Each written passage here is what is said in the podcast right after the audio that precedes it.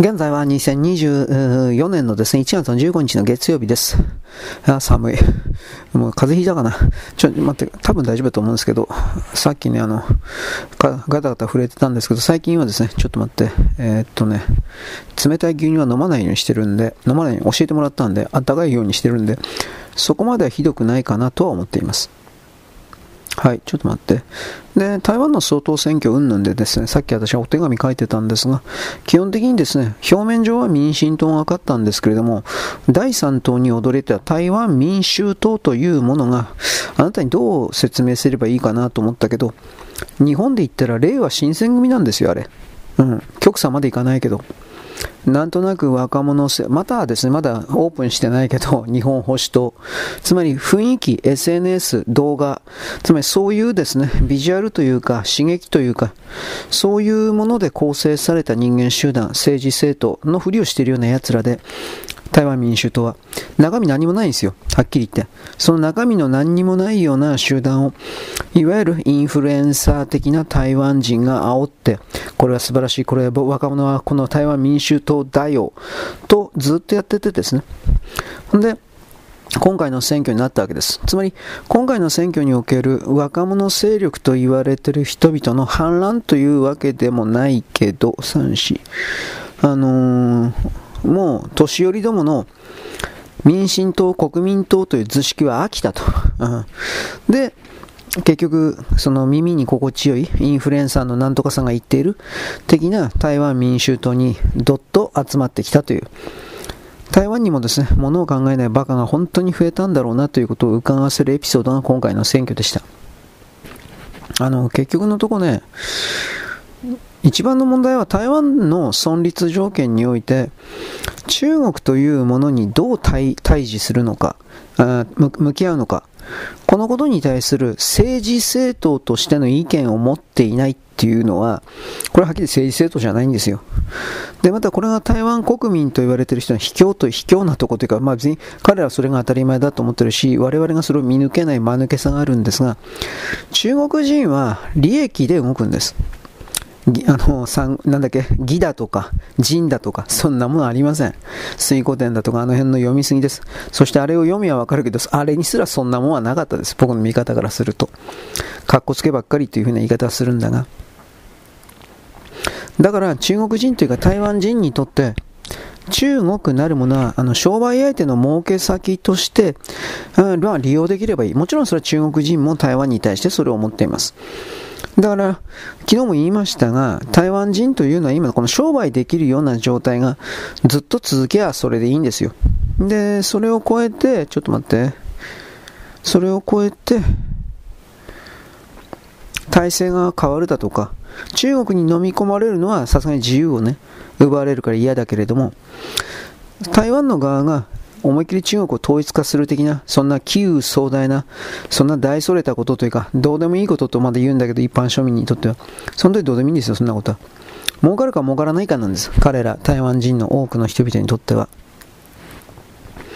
こうした考え方をする人々なんだというあの説明が日本人にはなされてないので、なんかやっぱりその台湾に対する報道とか見てると、えー、このどういう言葉、センシティブ刺激的な、どういう意味だろうね、なんか正義は勝つみたいな、なんかそうじゃなくて、もうちょっとね、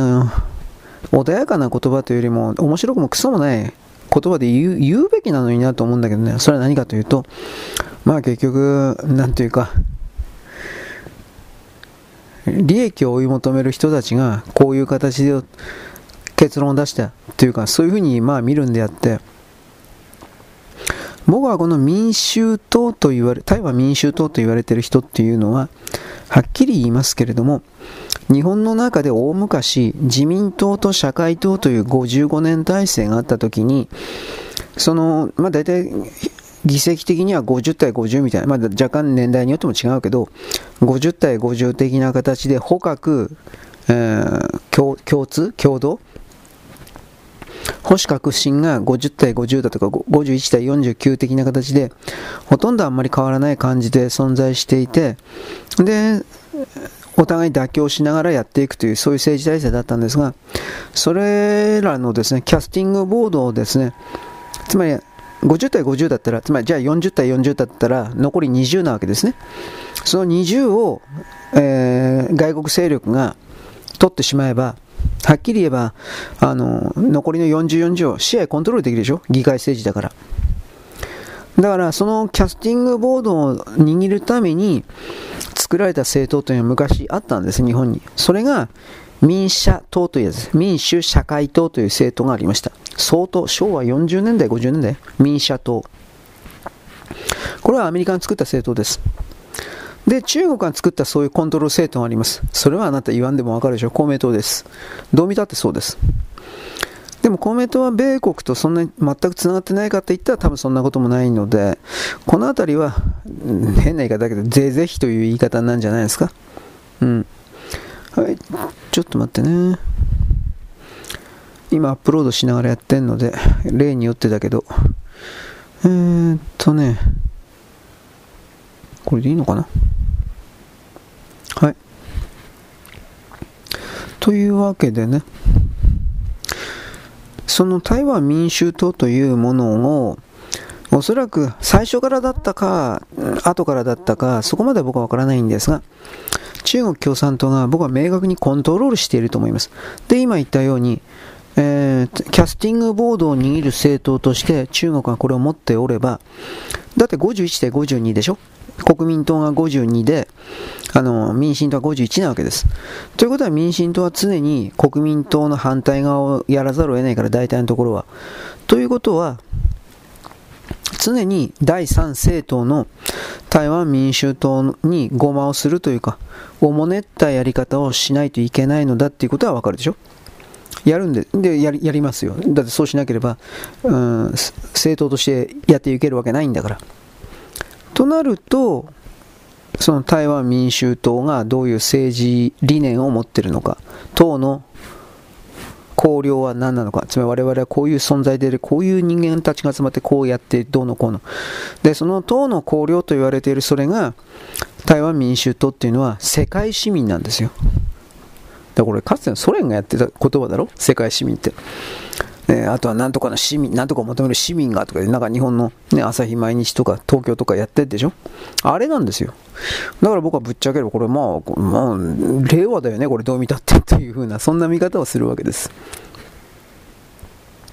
だからかあの数を持ってしまった令和新選組っていうのをイメージしてほしいんですよ。今令和新選組っていうのは自民、うん、衆参でさんぎせきかよんぎせきか俺知らないんだけど、まあそんなもんでしょ。だからいやもっと多いか知らんけど、あれがいきなりはちぎせきとかな、今回はちぎせき、あれがいきなりそのある一定の数を持っちゃってる状態ということをイメージしてほしいんですよ。そうすると例えば今自民党がいて過半数割れしているっていう風な形でキャスティングボードを握っているのが令和新選組だとしたら、自民党は令和新選組の要求に従わざるを得なくなるわけです。連立内閣だからみたいな形ですね。 今, 今は公明党の言いなりだけど、仮にその令和と組まなくちゃいけないとなると、それ令和の言いなり、あの令和の要求のじゅう言ってきたらみっつかよっつかいつつくらいは入れないといけなくなるわけです。だから令和が エルジービーティー がどうとか移民がどうとかっていうと、それをあの入れなくちゃいけなくなるわけです。そういうことの危険性が台湾で始まったということなんですよ。台湾民衆党がこれだけ出てきたということは明確に中国だから、今回結局中国は国民党と台湾民衆党の、あの総統と副総統というペアを作って、その上であの完璧に台湾を上から支配しようとも、支配搾取略奪しようと思ってたけど、政治の力で武力を使わずに。だけれども、もしそれがダメだったらどうなのかという事前の策、二の矢三の矢は当然考えていたはずです。考えてないわけがない。その二の矢か三の矢に該当するものがこの台湾民衆党だろうなと私は現時点捉えています。だってそのさっき言った台湾のインフルエンサーみたいな人だとか、あとなんで中国、中国にいる、中国の本土にいる中国人のインフルエンサーと言われている人が、あの、中国共産党の許可ももらわずに、今度の選挙行こうぜだとか、いや、もらってるに決まってるけど、今度の選挙、台湾の選挙行こうぜだとか、えー、例えば進んでる人は民、民衆党に入れるんだ。で、民進党だけは絶対ダメだ。国民党が民衆党に入れるんだとかって。ずっとやってたんですよ。さんねんぐらい前から。まあ、にねんぐらい前からもっともっとひどくなったそうだけど。となると、そういう流れを見てれば、これはやっぱり、あれじゃないですか。台湾民衆党っていうのは徹底的にコントロールされた中国の工作装置だと見なすことそのものは、あの、言い過ぎじゃないんじゃないですかね。僕はそう捉えますが。なので、あの手放しで何かを、今回の選挙を喜んでる人は、ものの分かった人は多分そんな喜んでないんじゃないかと思うんだけどね。うん。違いますかね。えー、ちょっと待って。もう頭痛い。頭眠たいからもう何やってるか分かんないよ。えー、っとね。はい。で、あとは本当のところね、分かってないんですよ、みんな。あのー、台湾における政治政党の種類すらも分かってないし、台湾民衆党というものがいることも知らないんですよ、日本人は。いたんだけど、今回。みんな国民党と民進党の争いだみたいな。いや、ちょっと前からそれは、えーと、台湾民衆党だから、カー・ブンテツですね。カー・ブンテツさんがどうのこうのとか言ってるけど、それでもその、実態がないんですよ。分からないから。だから、なんとなくぼやっとね、理解していたら、こんな風になっちゃったっていう言い方はぴったりなんです。なので僕は、あ、これだいぶやばいんじゃないか。いや、まあ、何でもかんでもやばいやばい悪い悪いってやつはね、お、敗北者主義で敗北者根性で、それは良くないですが、でもね、手放しでこの、今回の選挙結果を喜んでるのは、これただのバカだろ、お前。と。いや、僕はそれを言わ、言わざるを得ない。まあ、なるんですよ。政治は結局お金をね、お金の使い道を好き勝手にやっていいというその権利を投票の形で手にするということなんです。で、それを得たものは国民から集めた金を好き勝手使うんですよ。まあ税金のね、どこに投資するかということで。中国には入れ札という制度はないから、共産党が一方的にその国民から集めた金を使っていいんだというふうになってるが、まあそんなことはないわけですね、基本的には。中国共産党が勝手にその国民から集めた金を使っていいということの理屈づけが、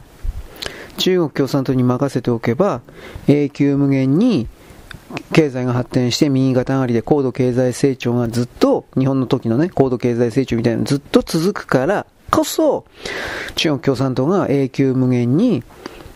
国民から集めた、中国国民から集めた税金を、えー、ずっと使い続けられるんだ。それは当然なんだ。中国共産党が支配することは、統治することは当然なんだ。という理論武装で、理論構築でやってきたわけです。まあ、ところがだから今、中国の共産党の、ね、経済がぶっ壊れてきているわけで、彼らの言うへ理屈は通らんわけですよ。で、その中で、じゃあどうすんのか。うん、まあ視線そらすしかないんですよ。だって経済のことは、ね、どれだけ中国共産党が命令したところでどうにかなるっていうもんじゃないってわかるでしょ。金が、まあ、あの人たちは金融商品における株式を売ったり買ったりさせないだとか、そういうことを通じてコントロールしているつもりにはなってますが、まあできてないですよね。後になったら結局そういうものは徹底的にその、なんていうか、しっぺ返しきますよね。市場の暴落みたいな形で。だからそういうのを、まあ、中国人結局わら、わからなかったんですよ。わからなかった。本当の意味で、あのー、何ですか？資本主義社会というものをくぐり抜けてこなかったから、中華民国と言われているあれを、まあ、本当はもうちょっとね、やるべきだ。そしたらね、多分中国が違った未来になったと思うんですよ。どうなったか。貧富の格差がものすごく激しくて、それがとてつもなく固定された。今と変わらんね。あの、金持ちが徹底的に金持ちで貧乏には、ね、とてつもなく貧乏。だけれども、ちょっとだけの自由がある。あれこれ今の共産党と変わらんね。でもつまりそういう風になっていくと思いますよ。なっていったと思いますよ。自由を謳歌するような、デモクラシーを謳歌するような、そのような中華民国になっていたか、絶対なってないと思いますよ。大陸というものを中華民国が、あの、いわゆるあの、あれらの李一族でいいよね。えー、李克強、違うな。李承晩、違うな。えー、まあ、李相当、まあ、初代の。ああいう系列がですね、やっていたとして、基本的にですね、今の台湾のようになれたかったら絶対それは僕はなれなかったと思います。結局、専制君主的な、専制独裁的な、君主ではないか、専制独裁的な、俺の言うことを聞け的な、それで、なんか止まっちゃった、止まってるというか、多分そうなったと思いますよ。あの、仮に 中, 中華民国と言われているものが、えー、っと、中国共産党のね、台頭を許さずに、あそこでの支配っていうか政治を続けていたらですけどね。まあ、たらればばっかり言ってもしょうがないけどね。ただ日本は、あれですよ、あの、満州国をあそこにずっと維持することができていたら、あ周辺諸国におけるですね、国家体制の形もですね、徹底的に変わったものになっただろうなと、ここまで言えるんだけど、歴史にはイフがないからね。うん。でもあの場所が自由民主主義体制の国家地域になっていて、周りをぐるりと取り囲むような、中国、ソ連の、中国、ソ連の周りを取り囲む各民族国家ですね。アゼルバイジャンとかなんか含めるような、遊牧民たち含めるような、それらの国々は、本当にその日本の独立の動きに倣って、同じような国家独立を中国やソ連に対して求める、そして求めるような戦いを仕掛ける。実際それは起きました。ただ次々と結局潰されていっただけです。あと内部から切り崩されていっただけです。結局この世界というのは、専制独裁と、うーん、まああの、自由性を求めるというか、人々との対立、衝突、相国ではありますが、では本当の意味で自由性は何かということに対する明確な言葉の規定を今まで我々は全然やってこなかったんで、いや少なくとも東アジア人はやってこなかったんで、欧米世界の特に米国はそれをやってますが、欧州の米、欧州の自由と米国の自由は明らかに違うなと思いますよ。欧州の自由はリベラルですよね。で、米国の自由はフリーダムなんです。うん。間違いなくそれはそうなんです。だけれども、米国はオバマが出てきてから以降、このヨーロッパの王様たち、貴族たちが持っている好き勝手にやっていいんだという意味におけるエゴの拡張におけるリベラルを徹底的に埋め込まれましたよね。あれはオバマ共産主義者だから、ああいうのが上手だという言い方をします。はい、ということで、まあオバマなんかいいよ。あいつ本当にね、トランプ大統領が本当になるかどうかわからんけど、あれは牢屋にぶち込むということを含めてやらんと米国人の再生はないだろうなと思いますよ。あのそのまま放っといたらとは思います。それだけの悪辣なことを彼はやったんです。僕はそのように判定しておりますが、はい、えーっとねはい、ちょっと待ってね。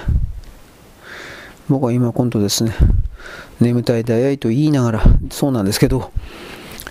えっと、電池もあんまりないんだけど、まあギリギリもう一本ぐらいはいけるかな。ホームズさんの編集をとりあえず今やっとかにはいかんなと思ってやっております。うん。あ、ちょっと待って、その前に、あれだな。えー、っと、文章か。文章さっきね、あの、ちょっと待って。下書きしてたんで、これは今のうち、電池があるうちにという言い方になりますけど、アップロードしておきます。アップロードって言い方じゃないか、どう言えばいいのかな。まあいいけど。で、後でノートパソコンで、えー、編集するということなんですが、僕も忙しいんで出たり入ったりばっかりしてるもんですから、まあ俺の、俺の、なんていうか、俺の意見なんかどうでもいいっていうか、意見じゃないよね。あんた誰みたいな、そういうもんですけど、えーっとね、ちょっとお待ちください。あれー、うーんとね、あれ変なことになってんな。なんだろう。あ、これでいいや。もうわけわかんねえ。うん、えっと。はい。これは今、ああ、中国、これですね。王毅外相がどうであれ台湾は俺たちのもんだと言っただとか、なんかそういうの。これはだから結局ね、中国共産党の中における、えー、二の矢、つまり第一の作戦として、国民党と台湾民衆党の総統副総統のペアを誕生させることは失敗したけど、事前の策として、台湾民衆党というものを第三政党にすることに成功したんで、だから、それならまあいいかっていうか、多分そういう考え方で言ってるんじゃないかなと僕は思います。まあもっとも、中国人の偉い人という人たちは、メンツだけというか、なんというか、自分を出さないので、あと台本読んでるだけだから、自分ないんでね、共産党の、あの中央から渡されるコメントを、ステ、コメントステ、ステート、ステータスコメント。まあまあわかんないけど、それをただ単に言うだけであって、大きにしたところで結局自分はない人ですから。この人はね、眉毛が太くてね、骨、彫りが深いからという理由で、テレビ映りがいいからということで抜擢されてきた人ですよ、この人、本当に。それでなんか、トントン拍子に上がっていったんだ。だから、そういう役者崩れ、まあ政治家はみんな役者崩れ、プロレスラー崩れみたいなもんだけど、そういう役者崩れの人が何か言ったからといって、それが例えば王毅という人物の政治的理念、彼の持っている政治的な理想によってあの発言されているものでは毛頭ないということなんですよ。これに気づいていただきたい。本当の意味で中国人は、あの言語を使っている人々は、あの、自分なんかないんですよ。自分持ってないの。外からの人を受け入れるために便利な言語という言葉を言うけど、だから私さっきあの台湾人がどうのこうのって言ったでしょ。台湾人が結局その台湾民衆党というよりは実態の全くない地球市民とかっていうようなああいう政党を支えるのも、結局のところは若い世代がね、まあ自分がないからでしょ。僕は台湾の若者が一体どれだけ エスエヌエス 空間とかに入り浸ってしまっているのかということに対する理解は正直ないけど、あのネット空間にもうどっぷりと漬物になっている人っていうのは時々はとんでもない賢いのが出るというのは僕はそういう理解はあるけど、基本的にはみんなバカなんですよ。どうバカかというとうすらバカなんですよ。うっすらバカって何かっていうと、うっすらとバカというのは、うっすらとバカということですが、うっすらとバカというのは、自分がバカであることを知らないバカなんですよ。自分は何も知らないということを知らないバカなんですよ。で、余ってさえ自分は賢いとかって思ってるバカなんですよ。これが一番ど、一番どうしようもならん。自分が賢いと思ってる何も知らないバカ、知らないということを知らないバカ。これ本当にど、本当にどうしようもならん、これ。でも、その、いわゆる、僕は Z 世代のことをよく揶揄するでしょ。結局 Z 世代の多くがと決めつけるわけじゃないけど、一部の声ばっかりでかい連中はまさにそれだから。で Z 世代に来る本当の頭のいい子たちは何やってるか、受験勉強やってるよはっきり言うけど。だからそういう物事を、考え方をもうちょっと獲得してほしいなところ僕は本当に思います。うん、というわけで、はい、これでようやくホームズさんかな。はい。いや、俺、ノーウッドの建築業者って俺読んでないんじゃないかな。いや、すいません、俺全部読んでないかもしれんな。はい。まあいいじゃないですか。そういうこともありますよ。はい。ということで、まあ、あのー、本当にその Z 世代と言われるような領域から、まあ大体高校生、大学生みたいな年齢というふうに決めるけど、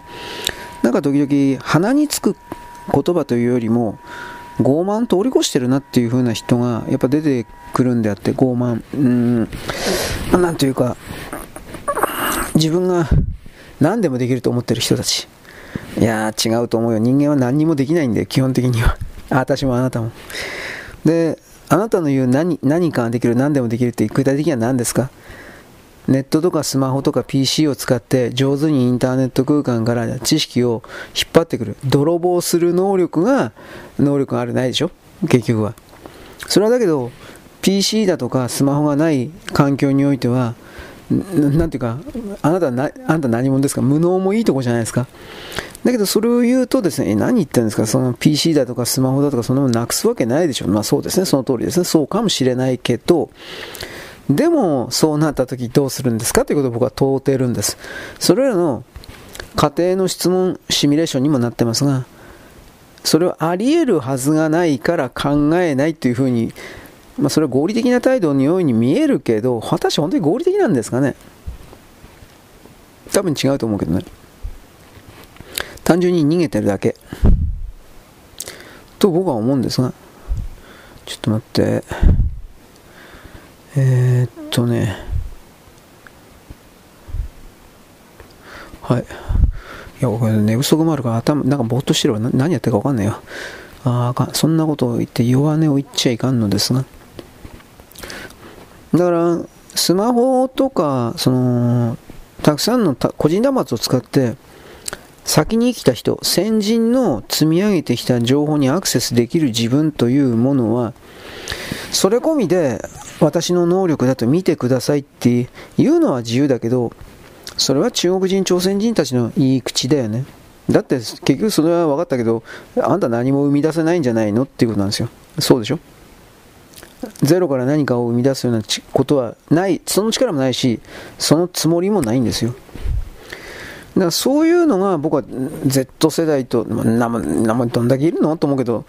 Z 世代とやらの中に相当隠れているというか、潜っているというか、なんかそういう形で見るので、その彼らなるものを特別視して、えー、新しい商売のなんか牽引役として利用するというか、やんややんやの拍手喝采的な、僕はそんな気全くないんですよ、はっきり言って。僕はね、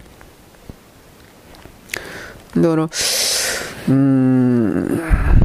まあ、こんなに敵を作っちゃダメなんですけど、まあ、敵って言ったって、俺なんかが 敵, 敵対するとかって誰も敵だと思わんけれどもさ、なんかね、うーん、はい、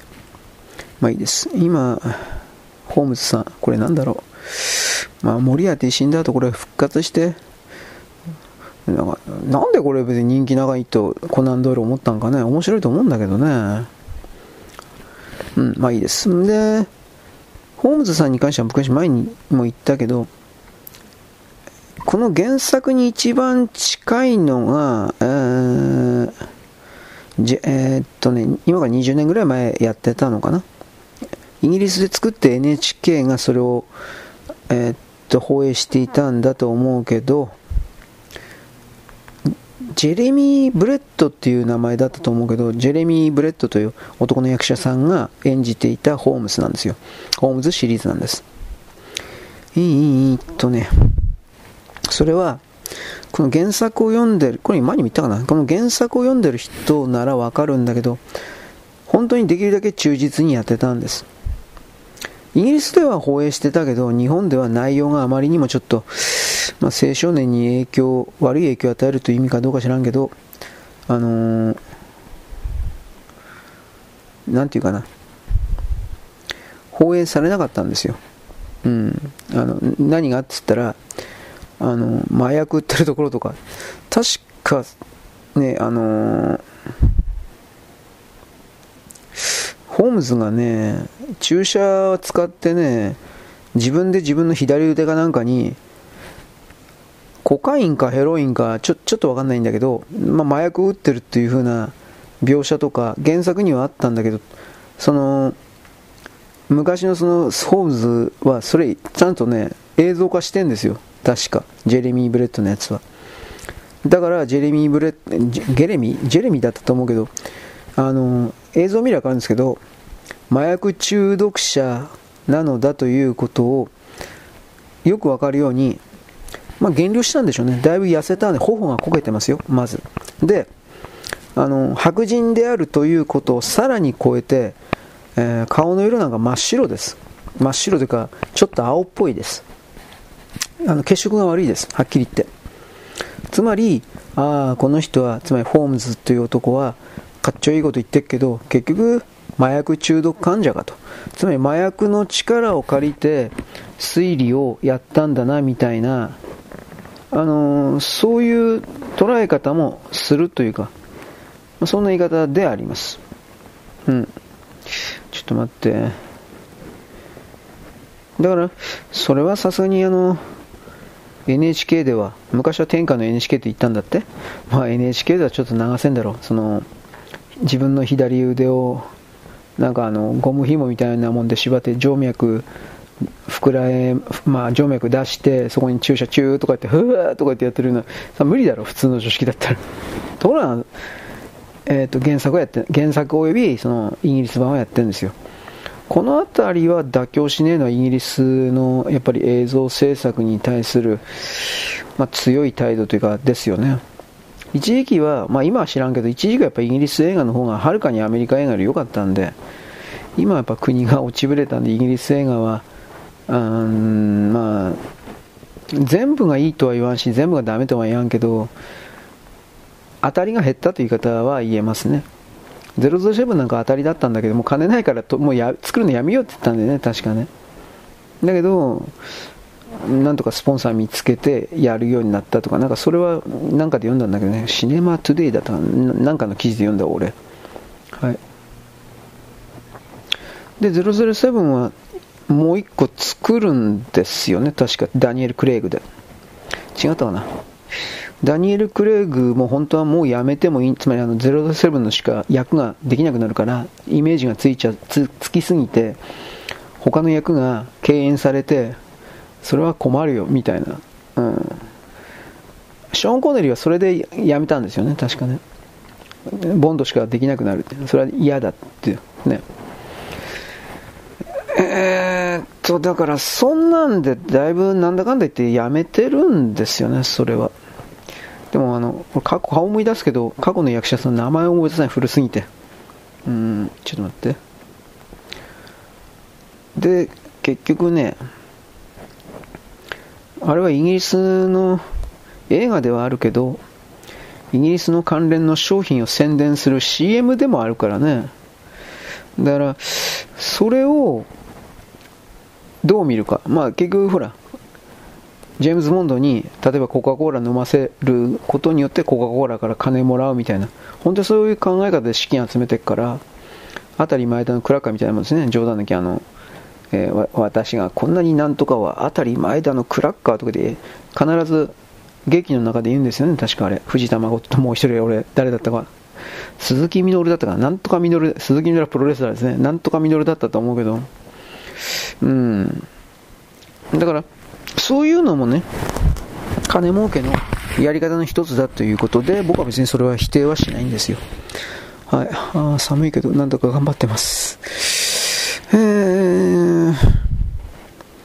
なんだっけ、ジョン・スレイド。ジョン・スレイドは確か犯人じゃなかったっけ、違ったかな、多分違うな。ジョン・スレイドはレストレードじゃなくて、なんかジョン・スレイド、ジョン・スレイドって何だったかな、警察関係のキャラじゃなかったかな。まあいいです。警察関係はレストレードが有名ですよね。でまあ、今ジェレミー・ブレットにしとくけど、この人のホームズのこと言ったけど、これをさらに、えー、実際にシャーロック・ホームズという人が現代に生きていた実在の人物なんだという設定を新たに作って、えー、っと原作をですね、現代風に思いっきり、えー、完骨脱退という言葉したのが エスエイチシャーロック、 エスエイチアールオーシーケー だったかな、あのそのまま英語のスペルで エスエイチアール シャーロック エスエイチアールオーシーケー だったかな、なんかそれです。シャーロックは僕ね結構見たんですよ、なんだかんだ全部見てないかもしれんけど、あれはね現代風に、しかもあのテレビでテレビフレームでやってんだけど、なかなかに映画っぽい画像を追求しているという、画面を追求しているという風な形で相当金かかってたんだなということはよく分かったんです。うん、まあ、だけどちょっと待って、はい、あれよいしょ。まあやっぱりそのだいいちわはねピンク色の研究だったかな、なんか、なんかそんな、これはヒーローの研究ですよね、いわゆる。そういう形で、あのタイトルも若干現代風に変えることで、しかし内容は本当に、えー、原作に忠実なんですね、シャーロックは何気に。で、ワトソンがアフガニスタン戦争でビッコ引くようになってどうのこうのも、えーと、原作のワトソンは別にビッコは引いてなかったと思うけど、アフガニスタンかどっかで従軍してたんじゃなかったかな。戦争に行ったんですよ。軍員をやってたんですよ。確か原作のワトソンも。で、どういう経緯で、あのー、シャーロックと知り合って行ったんだったら、俺そのよう忘れちゃったな。まあでもね、その人間関係的なものを含めての大体はあのー、踏襲してんですよ、シャーロックも。で、これなんで長々と言ったかというとね、あの僕の配信聞いてる人でシャーロック見てる人多分あんまいないと思うんですよ。だからもし見てなかったらと、僕ここまで言ったけど、あれはだいぶ前にやってからどうかなと。一応ほら エヌエイチケー って俺使ったことないけど、なんたらオンデマンドってあるんでしょ、 エヌエイチケー オンデマンドか。あれで過去のリバイバル作品が見れるんでしょ、知らんけど。だからそれで見てみりゃどうかなみたいなこと一応言ったんだけど余計なお世話ですね、それはね。う寒いどこにがなるよまあそういうわけでね、お変換完了のお知らせ。これは本当にただのゴミなんだけど、よいしょ。世界の政治の形含めて中国についたり、あとは何ですか、インドについたりみたいな、金が欲しいから行ったり来たりっていうのが本当に目立つようになって、俺あのインドの記事だったんだけど、インド派、モルディブっていうのは、モルディブっていう国は親しいインド派だったんだけど、正確には一番最初は親中派だったんだけど、親中派やったら金入らないんで、いきなり親しいインド派にチェンジしたと思ったら、最近本当に親中派になったんです。なったんだけど、これよくわかんないですよ、これ。首都がマレっていうところなんですよ。モルディブの首都はマレ。マレの市長選はね、マレ市なんですけど、マレの市長選はアンチチャイナが圧倒的勝利だったんです。よくわからんはっきり言って。つまりどっちの方にも、あのー、足場を置いといて、いつでもコロコロ変えられるようにしてるのかなと。国家体制、そういう安全保障やってる、そういう国あるけどかなとも思ったけど、俺わかんない。そもそもモルディブっていうのは、えー、サンゴ礁がせんひゃくきゅうじゅうにもあります。せんひゃくきゅうじゅうにで、人間が住んでる島にそのうちのにひゃくぐらいです。で、これが海抜平均にメートルのモルディブです。仮に津波が来たら全部あの吐きで潜っちゃうというか。で、人々に人間住んでると言いながら、首都のマレ、マレ島に密集している場所なんですね。で、じゅうろくへいほうキロだからはちキロかけるはちキロみたいなところにじゅうよんまんにんが住んでます。で、えー、っと友人の島はにひゃくって言ったけど、これの人口推定はごじゅうにまんにんです、全部合わせて。で、ごじゅうにまんにんと言ってるけど、そのうちのじゅうさんまんにんが外国人です。ここに住んでるってことですね。で、あの大航海時代の時にポルトガルがやってきて、で次にオランダがやってきて、でその最後にイギリスの保護領になりました。だからモルディブっていうのは今のイギリス連邦の一員です。ところがモルディブの援助っていうのは、インドよりも日本が一番金出してます。だからモルディブ人は日本人のこと大好きです。本当のこと言えば。確かそうだったはずです。確かそうだったはずだけど。ところが地図見ればわかるんですが、海における地政学の本当に大事な場所にあるもんですから、あのインドは国家安全保障上ですね、スリランカとモルディブだけ絶対に手放せないので、保護国みたいにずっと重視してました、今でも。で、この隙をついて大々的にこれをかっぱろうとしたのが中国です。あのモルディブの中に国際空港を作ってあげますよだとか、首都のマレにですね、海上大橋を、海の上の橋を架けてやる、ただでみたいな形で、前のにせんじゅうにねんかじゅうはちねんの時はヤミーン政権、ヤミーンさんという人がやってたんだけど、大統領かな、やってたんですが、そのヤミーン大統領というのはとにかく汚職汚職の男で、でも自分が儲かるで親中路線やったんです。親中、親しい中国路線やったんです。膨大な金が動いてね。で、にせんじゅうはちねんには今度はですね、反対、あまりにもひどすぎたんで、野党のソーリフというのが政権を奪回しました。で、この人、ソーリフさんが親しいインドの路線に戻したんですが、にせんにじゅうさんねんにまたまた親中派のですね、ムイズという人物が、ムイズ大統領が誕生して、インドの外交勢力は水の泡になっちゃいました。でムイズはマレの市長から大統領選に出馬しまして、決選投票で総理府をわずかな差で破ったとされます。どうかしらね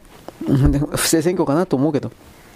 ムイズはですね、一番最初にいたヤミーン大統領の代理人です。ヤミーンは死んでません、別に。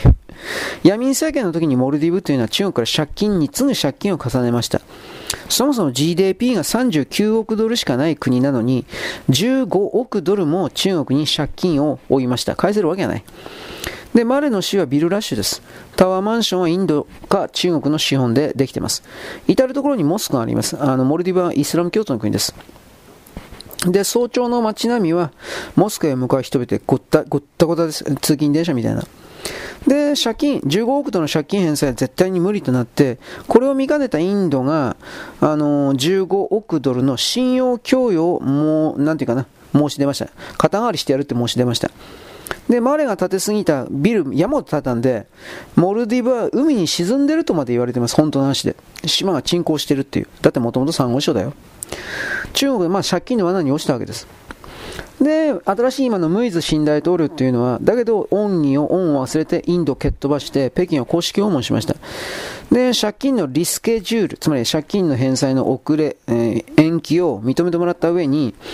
インドに対してはですね、えー、モルディブの中モルディブにインド軍が駐留してるんですけど、さんがつじゅうごにちまでインド帰れ撤兵せよと要求しました。つまりこの散々金払ってインフラも作ってやったモルディブに手、飼い犬に手かまれたわけです。インドは血が昇るほど激、国民含めて全部激怒したわけです、はっきり言って。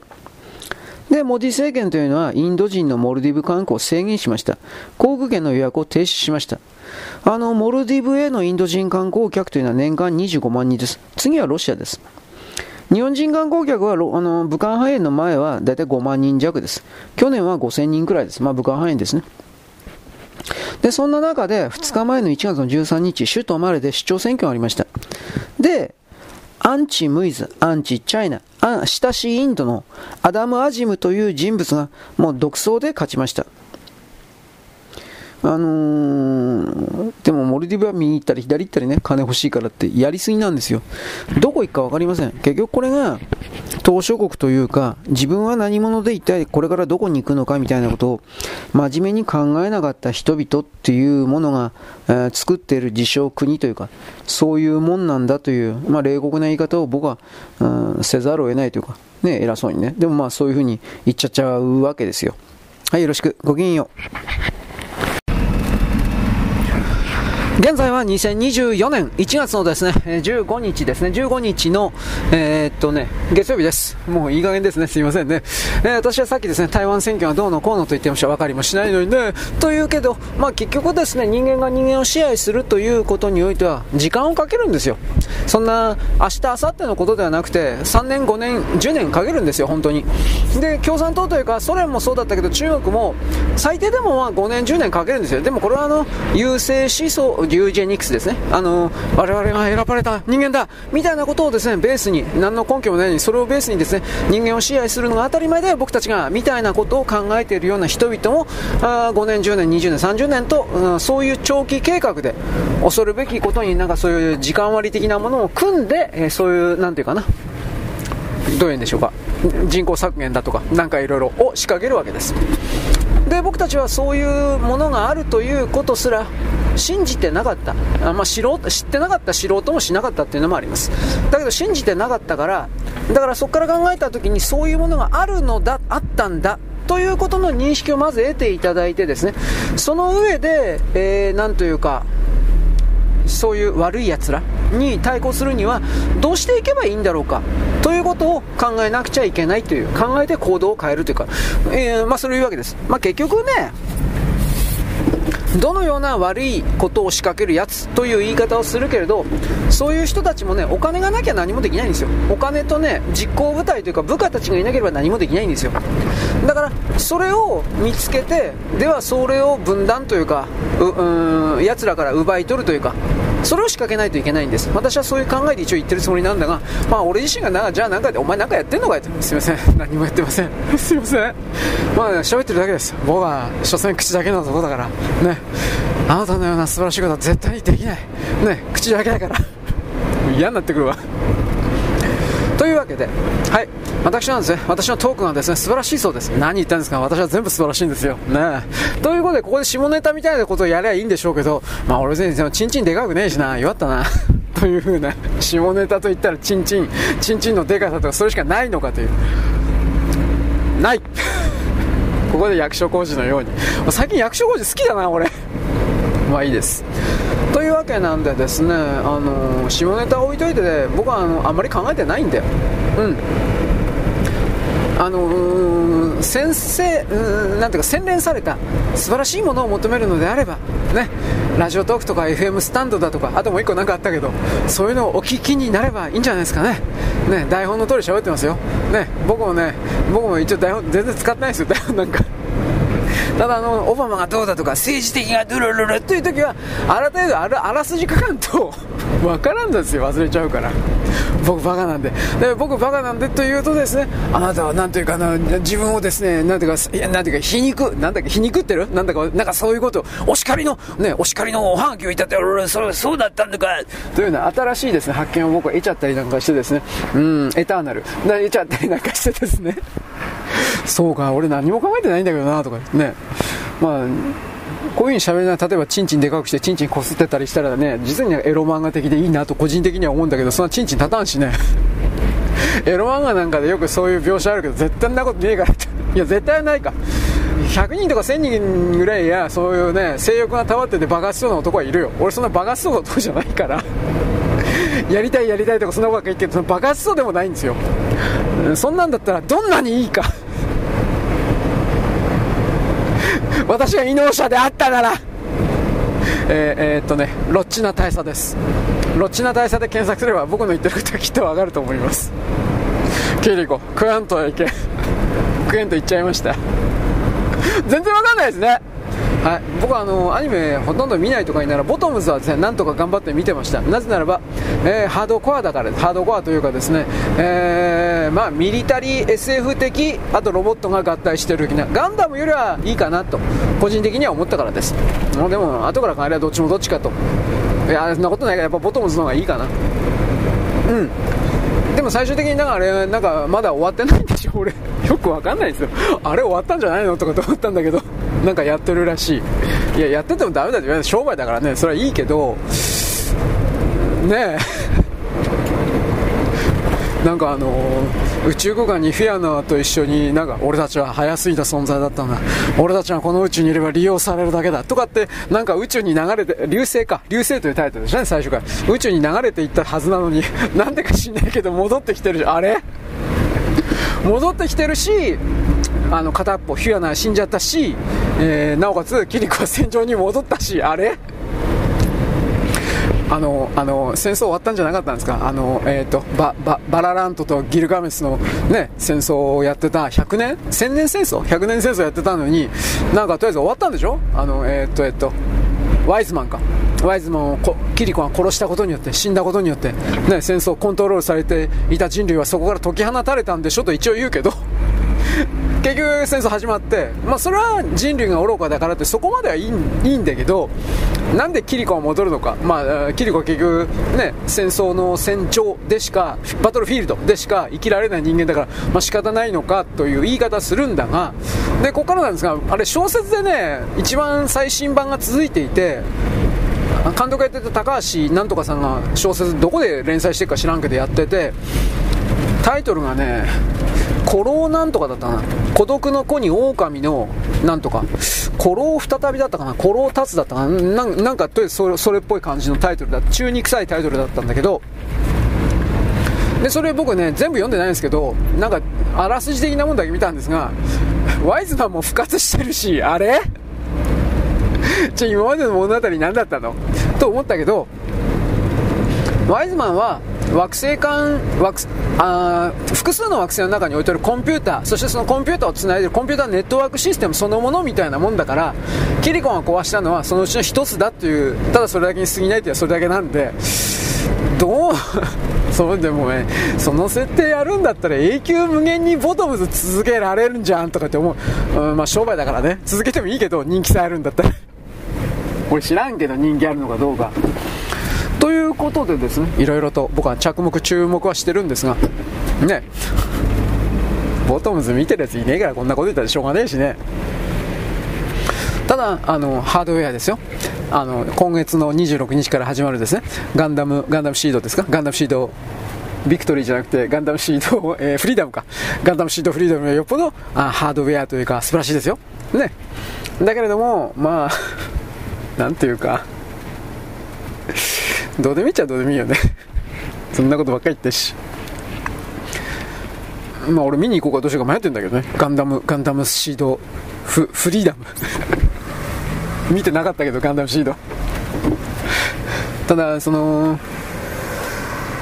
ノーマルな人間と遺伝子調整された人間というのはこれ明らかにユージェニクスの優生主義者の作った人間とノーマルの人間が戦うというなんかそんな設定でしょう。何気にハードなことやってんなと思って、ガンダムのくせにでもよく知らないんですよ見とこうかななんていう風に迷ったりしてます。本当にどうでもいい話ばっかりじゅっぽん喋ったなまあよろしくごきげんじゃないですよ。はい、ちょっとだけ声入ったかもしれないけどガソリン入れたんですよなんかオーライオーライか、まあ、ありがとうございますかなんか、なんかそれっぽい声が入っていたかもしれません。まあいいじゃないかガソリンぐらい入れさせろよというわけなんで、まあどうでもいい、いや俺の話は全部どうでもいいんだけど、うーん、まあボトムズですね。まあアニメのこと言ったってやっぱりね、女の人には不女子にはちょっとついていけないんで、いやーでも今のアニメとかって言うと俺分かんないしね、不女子、腐った女子ですよ、腐った女子と書いて不女子って読むんだって、まあいいけどそのような変な日本語を使うのはやめようみたいなことは言うけどさ。はい、ということなんでですね、あのーまあ、政治的なことも今言ってもね、まあ、米国のバイデンがとかいろいろ言ってるけど、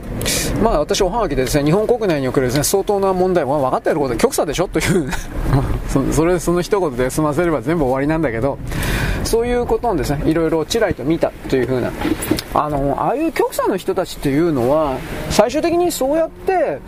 どうしたらいいのかって言ったら金のことしか考えてないんですよ。あの国が滅びたって別にいいんですよ、あの人たちは。今この瞬間の自分の人人生だけ他人の金で働かずに金を得られればそれでいいという、ただそれだけの人、本当にただ中身ないんですよ。日赤も全部そうなの、日本赤軍も金だけなんですよ。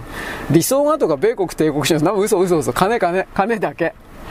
で、ただ脅し取ったら強盗になっちゃうから崇高な理念だとかね、政治思想とかなんか言ってるけど中身何にもないって、金金金だから。そんなんだったら俺みたいに正直、いや金だよお前何言ってんだよ、女の裸と金だよルルってやってるのがよっぽど正直だよ。人間正直に生きろよと僕は思う、いつも。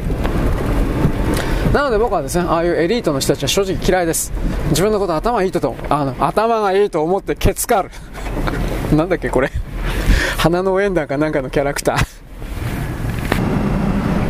はい、まあ、とりあえず、あのー、なんだっけ、政治的におけるですね、全てがいろいろいろんな国でぶっ壊れてるなと思います。僕たちが目にしているのは中国と米国。しかし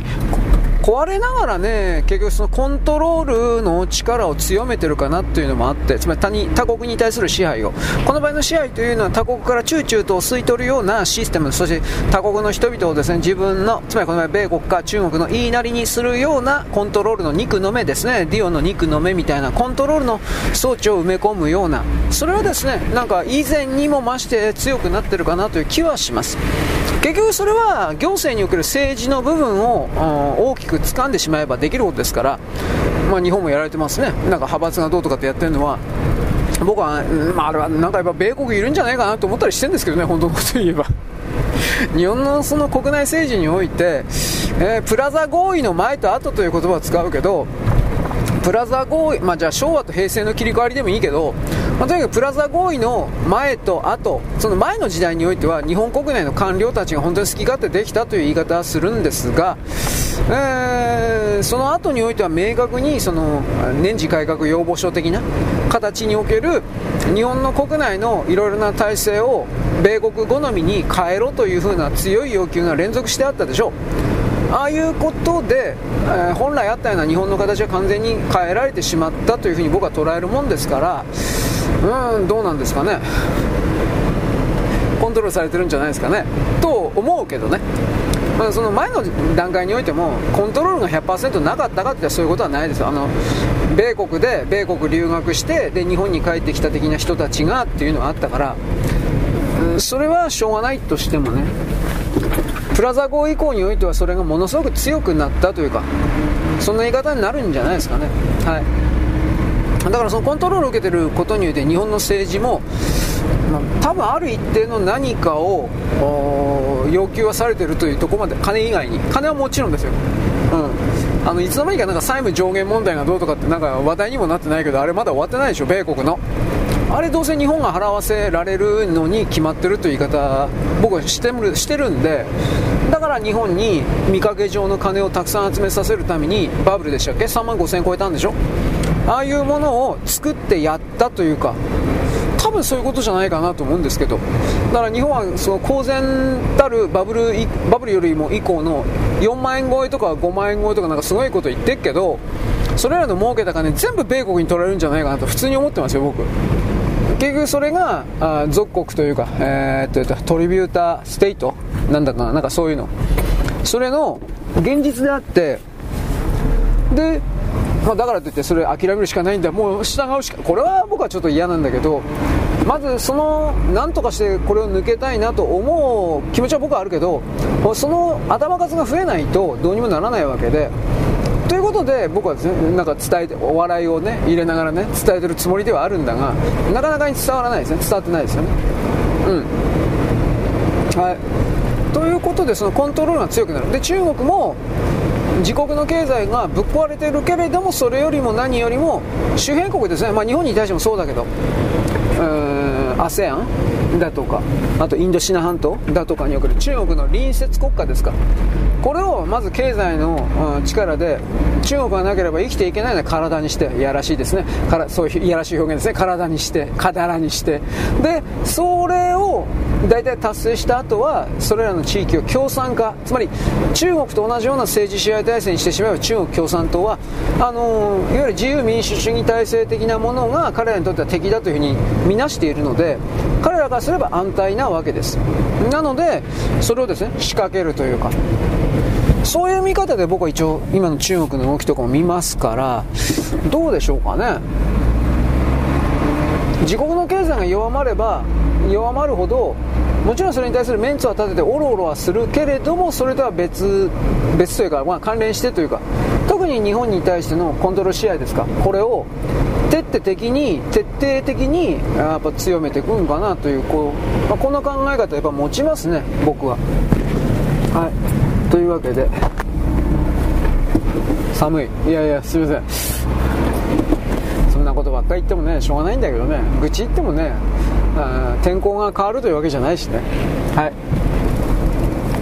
というわけでね、その支配とコントロールというものに対する、なんだろうね、突き詰めて人々は考えないでしょう、僕もあなたも。それは一体どういう意味なのか、どういうものなのかって。ところがこれをですね、あのー、理解してここから脱却するということをやらないと、日本の国、日本の僕たち個人もあの未来がないというふうに僕は実は捉えてるんです、うん、つまり取られるだけの人生よってことですね。それはつまらんだろうと言うんだけどね、何がどうつまらないかということに関してはまた口述することにします。よろしく、ごきげんよう。現在はにせんにじゅうよねんいちがつのじゅうごにちのですね、えー、と月曜日であります。私はですね、今さっきなどうしたこうしたというか、ノートパソコンに向かってですね、早く今日ブログ上げようと、あの今日はですねもう時間がないんで、時短です。まあいつもの半分ぐらいしかないんじゃないかなと思うけど、もう忙しいというか忙しいんです。はい、ということで何喋ろうか、だいぶ喋ったんでもうネタないよ、そういうけど、まあ、愚痴ばっかり言ってもしょうがないので、なんかラサール石井がどうのこうのということでネタをちらりともらいましたが、まあ嘘ばっかり、いやだってこの人いつも嘘ついてないですかはっきり言うけどで、なんていうか、嘘つくことで注目を集める炎上商法、これやってる人でしょ、ぶっちゃけ僕はそのようにいつも見てるけど。はい、ちょっと待ってね、えー、っとね、これはあファイル番号がねちょっと分かんなかったんで、だからろくじゅうななさい、えごじゅうななさいろくじゅうななさいどっかその辺の年齢だったと思うけど、どうだろう、こじらせすぎてたんですかね、そういう言葉を使っ作ってしまいますけど、いちいちろくかな、あれれ、なんかちょっと待ってよ、旦これ切った方がいいな。パソコンの調子が悪い。そんなこと言っても始まらんけど、寒いからかな、それもあるなと思う。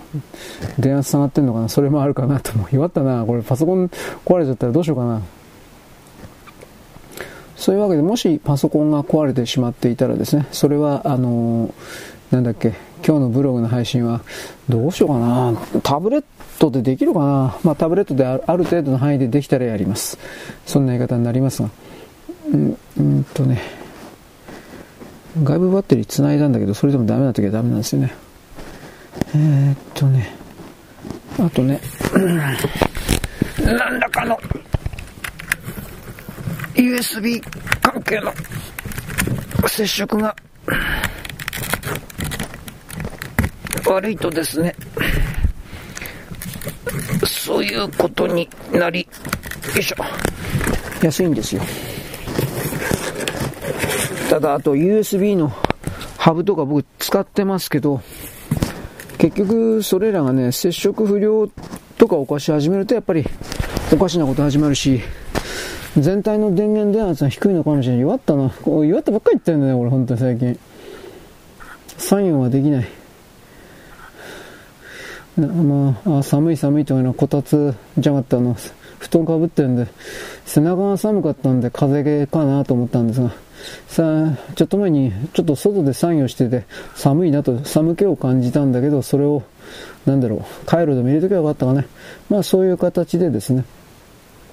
えー、っと布団かぶったらだいぶ楽になった、背中が温まってきました。服が濡れてたんかな、なんともわからんけど、あこの冬の寒い時にですね、そういう湿った服とか着てると体温を露骨に奪うんで、それはやっぱり気をつけた方がいいですよ。で、自分自身がね気づかない間に、えー、服が湿ったりしてることで、それは何かというと汗、自分の汗でそのなんというか湿り湿気こいつを作っちゃって、でなおかつその状況でえー、っとね気づかない、寒いから蒸発しないんでしょうね、その湿りがと、僕は勝手にそのように解釈してますが、ファイル番号はちきゅうろくいち、えー、っとねあ当たってんのかなこれ、よいしょよいしょ、多分大丈夫かな。はい、あのさっきねピポパピポパって変な音したのはね、ユーエスビー のなんか関連のやつが入ったりついたりっていう感じなんです確か。でそれでおかしな挙動を示したんじゃないかなと思っているんですが、今ちょっとわかんないです。でさっき抜き差ししてみました。えー、っとねじゅうしちにちは水曜日ですね、水曜日ですね。はいでこれは置いといて、えー、いちいちろく踊るいちいちろくか何なの、違いますね、違うファイルですねこれ。はいえー、っとこれはあらららんらん、いいえあった、あここにあった、なんとはい、なんか昨日作ったやつあったわ。えー、というわけで、あペポペンペポペンって今んとこ言ってないんで、おそらくやっぱり ユーエスビー の接触量か線の断線であった可能性がありますね。というわけで今日は時短でさっさとお送りしたいというか、さっさと終わらせたいというか、そんな感じで頑張っております。ああ眠たい、なんか 寝, ぶ 寝, ぶ寝不足で、なおかつ寒いから、それが睡眠不足なのか 水, 不水分不足 水, 水分か、またはあのー、なんていうか寝不足なのか、あとはえー、と気温の低下なのか、そのあたりがはっきりしてない、えー、自分の感覚がちょっと壊れちゃうんですよね、あまりにも寒かったりすると。はいしかし、えー、寒い、別にこのまま義務でも何でもなくて、必ずやらなくてはいけないことでも何でもないんですが、まあとにかくやっつけれる場合によってやっつけておきます。ちょっと待って、はい、あれあ、コピー。うんと。よいしょ。よいしょ。まあ、あの、今回の、ちょっと待って。これは、これなんだっけ？どうなってる？ああ。まあ、いいか。はい。ラサール一連のこうネタにしてますね。はい。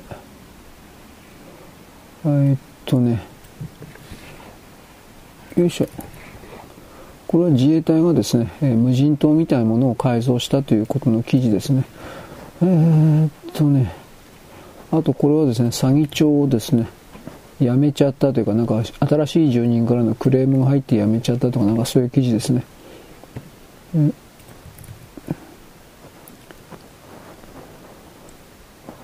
サントリーの徳良さん、外国人全部やるとは言ってないというか、問題、それは問題であるというふうなことを言ってます。どこからどこまでという気はしうしますが、はい、あう違った記事、ここまで。えーっとね、はいはいはいはい。あとは民主党ですね。なんかちょっと待ってね、他にも記事あるんじゃないかな。もう一つぐらいなんか一応探しておきます。えーっとね、まあ、台湾の選挙云々に関して私さっき配信というかふたつぐらい前に言ったんですけど、あの確実に民進党が勝ったとは言えないんで、なんかいや変だ変だなというか、まあ、結果はどうやら台湾は中国の一部。台湾何言ってんだかな、うん、口だけで言うのは中国だからね、はいはい、副総統を敵視している。あ、これは日本生まれで台湾育ちでアメリカで学んだっていう人ですよね。確かに副総統の人は何もかもの経歴があの中国共産党にとってはムカつく存在ということになるんでしょうね。はい。えー、っとちょっと待って。よいしょ。えー、っとね。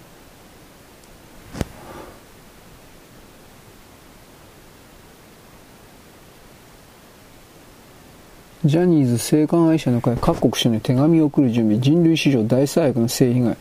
なんかこれ局さんもう左いますね、どう見たって。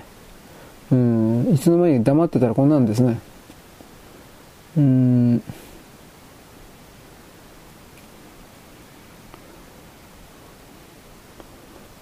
ーん、なんかよくわかんないな。あの辺野古の基地で警備費がかかるからやめさせないといけないって、そのやめさせないといけないというあなたたちがいなくなら問題解決すんじゃねえかな。なんか本末転倒してるというか、順番が逆になってるような気しますね。えー、フランチャイズ契約野上でいいの？あ、高級パンか。うんうん、どうだろう、野上っつったってなぁ。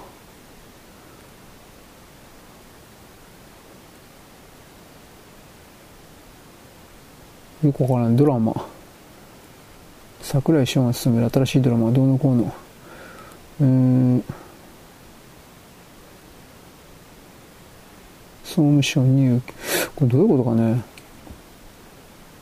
ちょっと待ってね。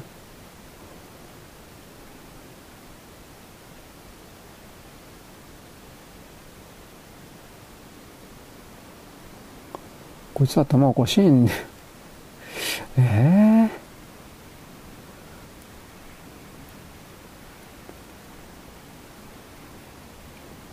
まあ、エヌエイチケー がとりあえずあの被災地で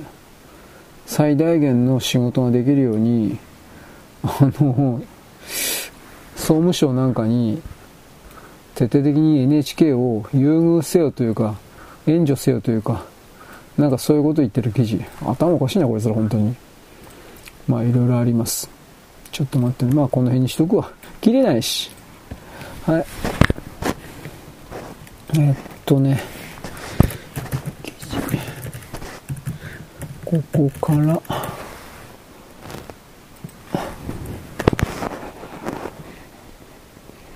えー、っとね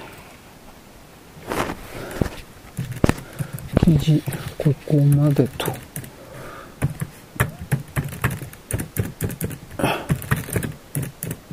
よいしょ。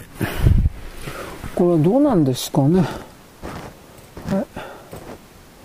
キリがないでこの エヌエイチケー の記事で一旦最後にしとく。今日のやつは時間ないし、うん エヌエイチケー は国営放送じゃないのに国が経営してるわけではないのになんで エヌエイチケー に対してそんな最大限の便宜を国が図る必要あるのかな。だってあなたたちはなんだかんだ言うけど受信料で山ほど儲けてるのになんでそんな傲慢なこと言えるのかな。不思議でならない。何考えてんだろうこの人たち。まあ、結局自分たちがなく、なければならなくてはならない存在だというに勝手に決めてるんだろうけど、これ、これですよね。あの独占企業が本当に好き勝手やるっていうことの一例ですよね。エヌエイチケー に対してなんか本当に国営放送というものを作って エヌエイチケー をあの エヌエイチケー のライバルを作るというか、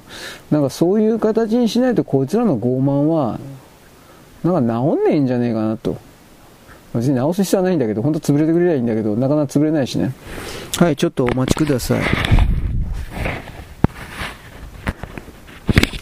はい、ということでね、えー、っといっぽん記事やっつけたんで、やっつけてやるかなで、でとりあえず画面をですね録画してですねこれやろうと思ってます。うん、なんか中途半端になっちゃったな。まあとりあえずですね録音の人はですねここで一旦切ります。切るというか一時停止します。はい、カタカタおしまい。えー、っとですね、なんで嘘がどうのこうのって書いてあるかというと、ラサール医師がですね、僕昨日、昨日も配信さんぼんまえぐらいにも言ったけど、なんか嘘ばっかついてるって言うんでしょ。僕は知らんけど、あの人のツイートなんかまあ見ないから知らんけど、そもそも鍵アカウントだっていう話なんだけど、そうなの？それすら確認してないから知らんけど、あの結局あの人は何でも言うけど炎上商法で金儲けのためにやってるだけだから何にも考えてないですよ。僕はそう判定しますよ。で、あのー、何も考えておらず炎上商法の後に金しか考えてないんで、そういうレベルでそういう物差しで彼とか彼のお仲間たちを見れば左ね、左翼ね、分かりやすいんじゃないかなと思うけど、だからこの左の側のメンバーたちが公の金、税金というものを自分たちの仲間というものになんか無条件で配るようなスキーム、仕組みを、まあ、必死になっていつも作ろうとするでしょ。福祉だとか、かわいそうな女子高生をね、あの、守るだとか、かわいそうな女を守るだとか。で、そういうのになんで厚生労働省とか文科省とかなんかわけのわかんないものが出てくるのってことで、逆に言ってその厚生労働省とか文科省に極左、共産主義者、そういうものが山ほど隠れているんだろうなということが伺えるわけです。はい。というわけで、あなたと私の世界、これは実は同じものではないみたいな。つまり、すべての人にとってすべての世界が固有に提示されている。つまり、はちじゅうおくにんいたらはちじゅうおくにんの世界が、あなたは信じられないかもしれないけど、はちじゅうおくにんぶんのはちじゅうおくこの世界があり、それが同じ同一空間座標に重なって存在しているというか、重なって表示されているというか、そういう概念を私はあなたにですね、とりあえず一方的に伝えるわけです。はい、動画の人ここまで。よろしく、ごきげんよう。はい、というわけで動画の人おしまい、終わったっちゅうか、えー、忙しいんで今日は時短ですね。まあしょうがねえや、落とすよりいいだろ開き直ってっけどさ。えー、っとねあ眠たいで、これはですね今度はなんだっけ、ああ文章にしないといけないんだね。あちょっと待ってね、あなたと私の世界、これでもか、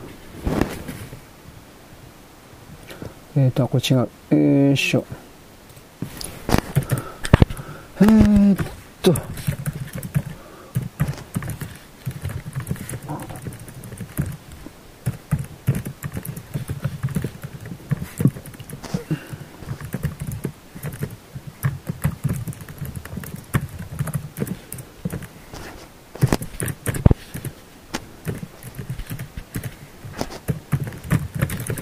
あう。ガチ号。はい。なんかもう限界に近いような感じだなと。はい。えー、っとね。はい。というわけで僕今からですね。あ、寒いよと言いながら、ほんと寒いな。アップロードをですね順次やっていきます。まあ、とりあえずもう エヌエイチケー がね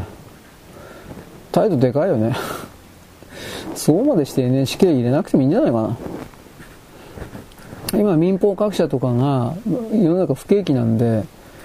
景気いいとか言ってるけどやっぱ不景気なんでスポンサー集まんなくて、スポンサー YouTube とかあっちの方にやってんのか知らんけど、あのー、なんていうかな、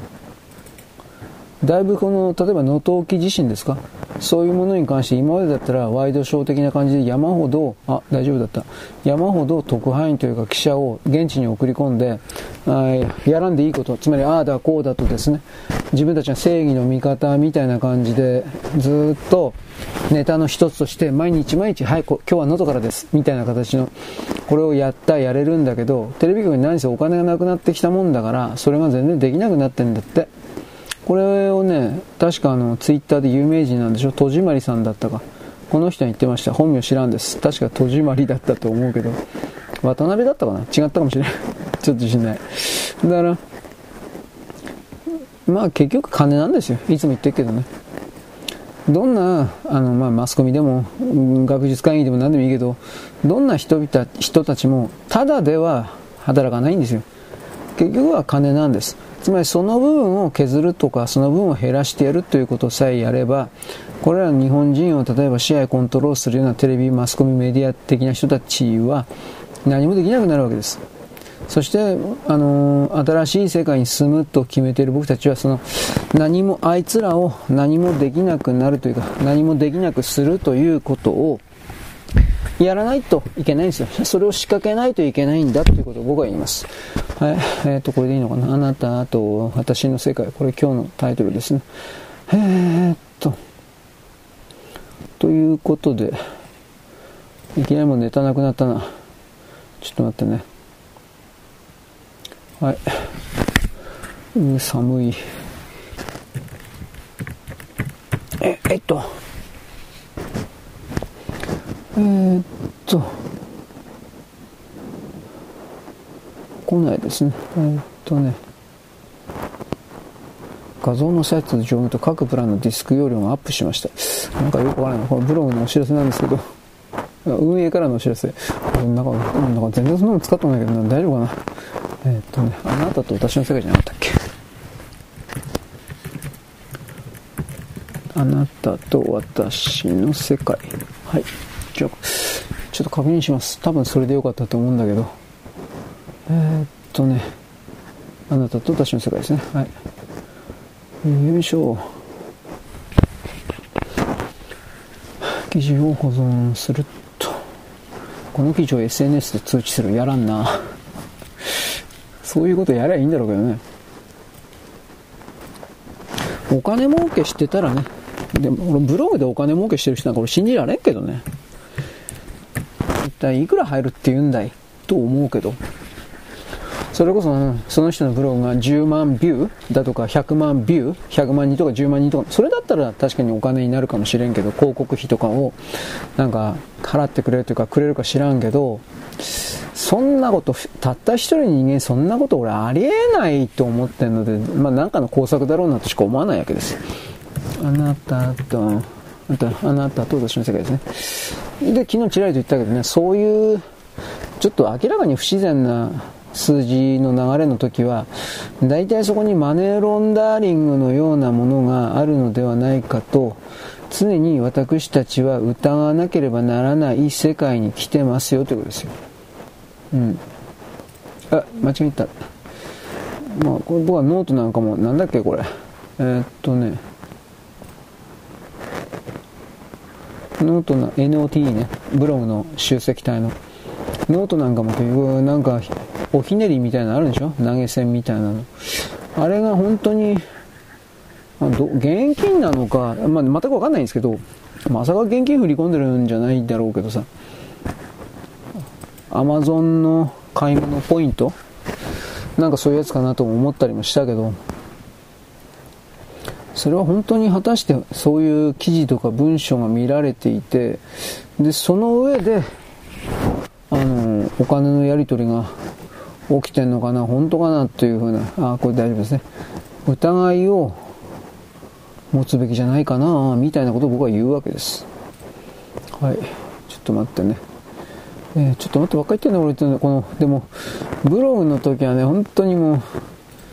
うどこに何があるか分かんないというかそんな感じであるんでね、もう勘弁してくれよ。えー、っとねなんとかかんとかブレイバーンまだ見てないですよ。なんか話題だったそうだけど、えー、っとなんだっけ、ああなたと私の世界か。結局あの明日勇者シリーズだったか、ああいうの今までもなかったから令和平成でももうなかったのかな。だからその逆に新鮮だったんじゃないかな。ただその今のじゅう、じゅうごさいぐらいをベースとした人々がそもそも勇者シリーズなんか知ってるわけないから、その観点で、えー、新鮮だと感じたんかね。このあたり僕なんかだいぶいろんな人たちが嘘ついてるんじゃないかなと思ったりはしてますよ。うん、そもそも エスエヌエス でもなんか流行ってるだとかねどうのこうのと言っちゃってそれが本当かどうかなんだけど疑わしくて仕方ないからね。あなたと私の世界っていうのかな。はい、まあ、だからブレイバーンとかに関しては僕オープニングチラッと見たっていうのとあと切り抜き動画的なものは見たけど、まあどうだろう、戦争リアルロボットのものがあのブレイバーンというのが出てきた途端にいきなりなんか変な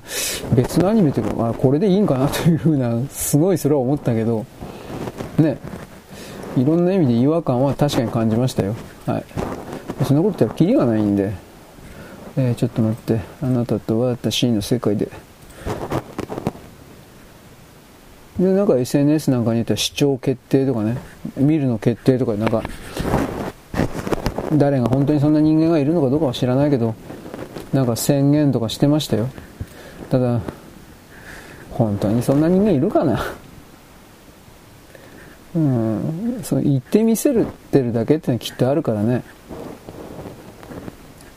ただその今仮にその勇者シリーズとかを若い時にという言葉を使うけど若い時に見ていた人ってのは仮にいるんだったら下手すらよんじゅうだいとかごじゅうだいですよ、よんじゅうだい下手すればだけどそんな人アニメ見るかな。ああ違った、あなたと私だった世界と。うんだから僕のやっぱ悪い癖なんだろうけど理詰めで考えたってどうせその通りにはならんのだけど、でもやっぱりその理詰めで考えた時にいやこの設定はちょっと無理あるだろうっていう風ななんかそんな風に、ね、なっちゃうんですよ。やっぱりありえんだろうと見んだろうとこんなっていう風ないろいろあるけどね。であとは僕の理解においてはそのツイッターとかその辺真剣に汚らしいことやプゲラギャハハダブルダブルとかやってやってるやつっていうのは限界知能の持ち主か、つまりあの普通の人間のふりしてるけどまともに文章書けない人、読み書き思考してるふりしてるけどあ読み書き思考になってない人、演算ができてないからという人だとか、うん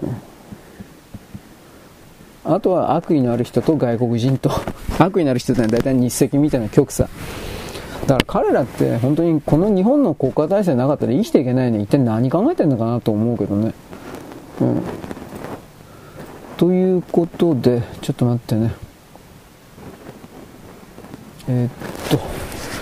とうーあーこれかツイッターか。はい、というわけで僕は今ツイッターのおはがきを書きます。ブログのアップ的なものは一旦これで終わったん終わったんかな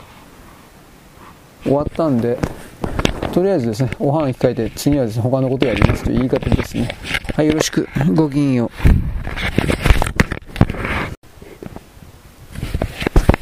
う。はい、現在はですね、えー、いちがつじゅうごにちの月曜日です。まだ眠たいと言いながら、眠たいし寒いし、ろくなもんではないのですが、私はですね、頑張ってるつもり、頑張ってるふりをしながら、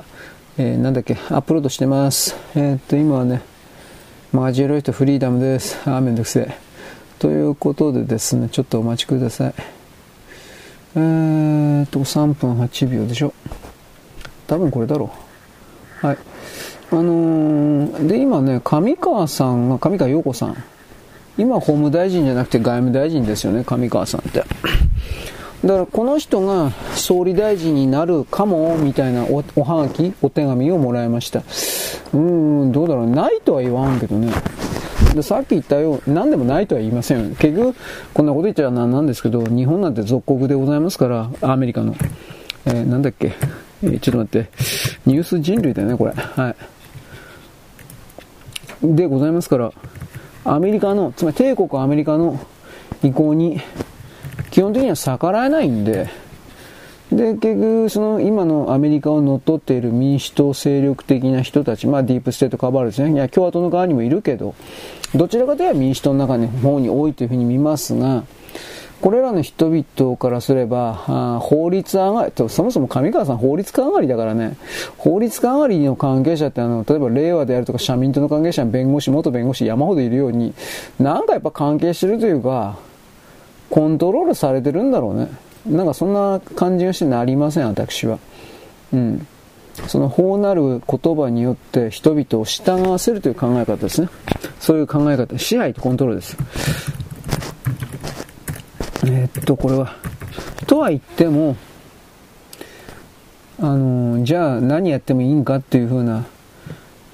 そこに移動しちゃうと、ちょっと待って、はい。いちいちごだったっけ、そこに移動しちゃうと本当にバーバリアンになっちゃいますからね。バーバリアン、つまり野蛮大好き、殺した者勝ち、殴った者勝ちみたいな、力が強ければ何してもいいんだみたいな、まあ、それはそれである意味真理ではあるか知らんけれども、そういう社会にからは何も文明的なものは生まれませんよね、はっきり言うけど。いや、その暴力が全てだ的な社会においてはね、あのスマホみたいなものも何にもかにも出ませんよね。それを僕はやっぱり憂う、まあ、なぜ憂うかといえば、その人間の進化に明らかにマイナス要因になってるからです、うん、ちょっと待ってね、はい、このエピソードは削除しますと、削除しました、はい、な今ダメだったの、電人色い人、うん、そういうことありますよ。ちょっと待ってね開け直ってるじゃないんだけど、で上川陽子さんなんですが、僕はやっぱこの人がオウムのオウムの関係者をじゅうにんじゅういちにんなんかとりあえず一気に死刑にしたでしょ。でその時はあなんか思い切ったことする人やだなみたいな、それは思ったんです。でそのことで、ちょっと待って、彼女はあらららえー、と確か一般人になっても、つまり政治家を辞めても警護官、ボディーガードがつくんじゃなかったかな、なんかそんなんだったと思う。まあ、もちろん議員の時にはずっとつきますよ、そのボディーガードが、平であろうがね。ほいだが、なんでそんな思い切ったことをやったのかということに関しては、僕は漠然と、ああ正義を追求しする人なのかなみたいな、あまり考えはなかったんですよ。ちょっと待って、これか、はい。でもこの、もし仮にだけど彼女がディープステート的なアメリカのんとつながってるっていうんだったら、あのそれらの命令を受けて動いたというふうな見方も、まあ一応これはできるわけです。まあ何でもこじつけだけどね。えっとあなたあなたと私の世界。僕はあの日本国民に関していくつか本当の真実が伝えられなきゃいけないと思っているの大きな事件として、まずオウム事件があります。であとは日航ひゃくにじゅうさんびん墜落事件でしたっけ、あれがあります。あとは世田谷区なんたらか一家惨殺事件、これもあります。あと何やったかな、まあまあオウムの地下鉄サリンとかあの辺はとにかくやっぱあると思うんですけど、あれどう見たって日本に対しての宗教団体ではないどっかの国家組織が日本に対して仕掛けたやっぱテロ攻撃であり、そしてなおかつ実験でもあったというふうに僕捉える、疑ってるんで捉えるというか、実際の地下鉄でそうしたサリンを使うことで、えー、なんていうかな、サリンを使うことで警察組織がどう動くかだとか、日本社会がちょっと待って、なんだっけ、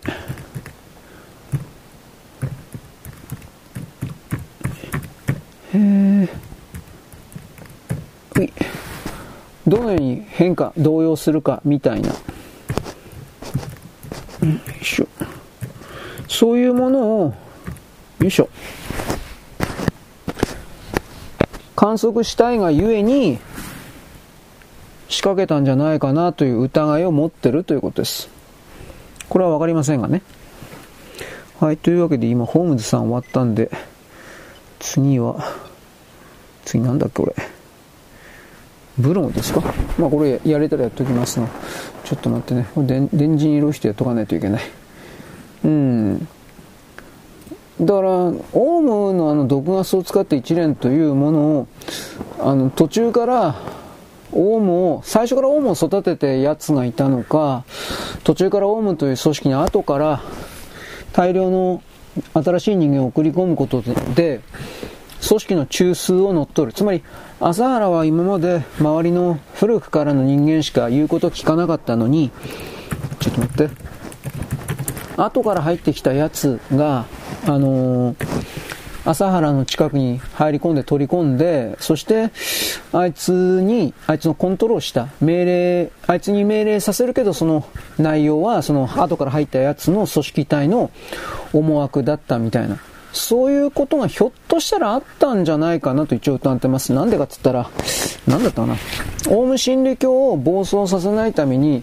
教団の末期ぐらいにおいては自衛隊の関係者がだいぶ入信していたという情報、これどっからどこまで本当かわかんないんですけど、という一応あります。でもその自衛隊の入信者というのが愛国派の自衛隊なのか、それこそ統一教会の自衛隊なのか、アメリカのスパイ的な自衛、中国のスパイ的な自衛隊、わからないんだけど、そういうのがあったとされています。これはわかりません。本当かどうか。あとは、創価学会じゃなくて統一教会が山ほどあのオウム真理教の中に入っていたという、まあこれも江川翔子あたり言ってなかったかな、うん、これもどっからどこまでって言われれば僕は何の証拠もありません。それは噂話でしょって言われればひょっとしたら そ, その程度のものかもしれない。だが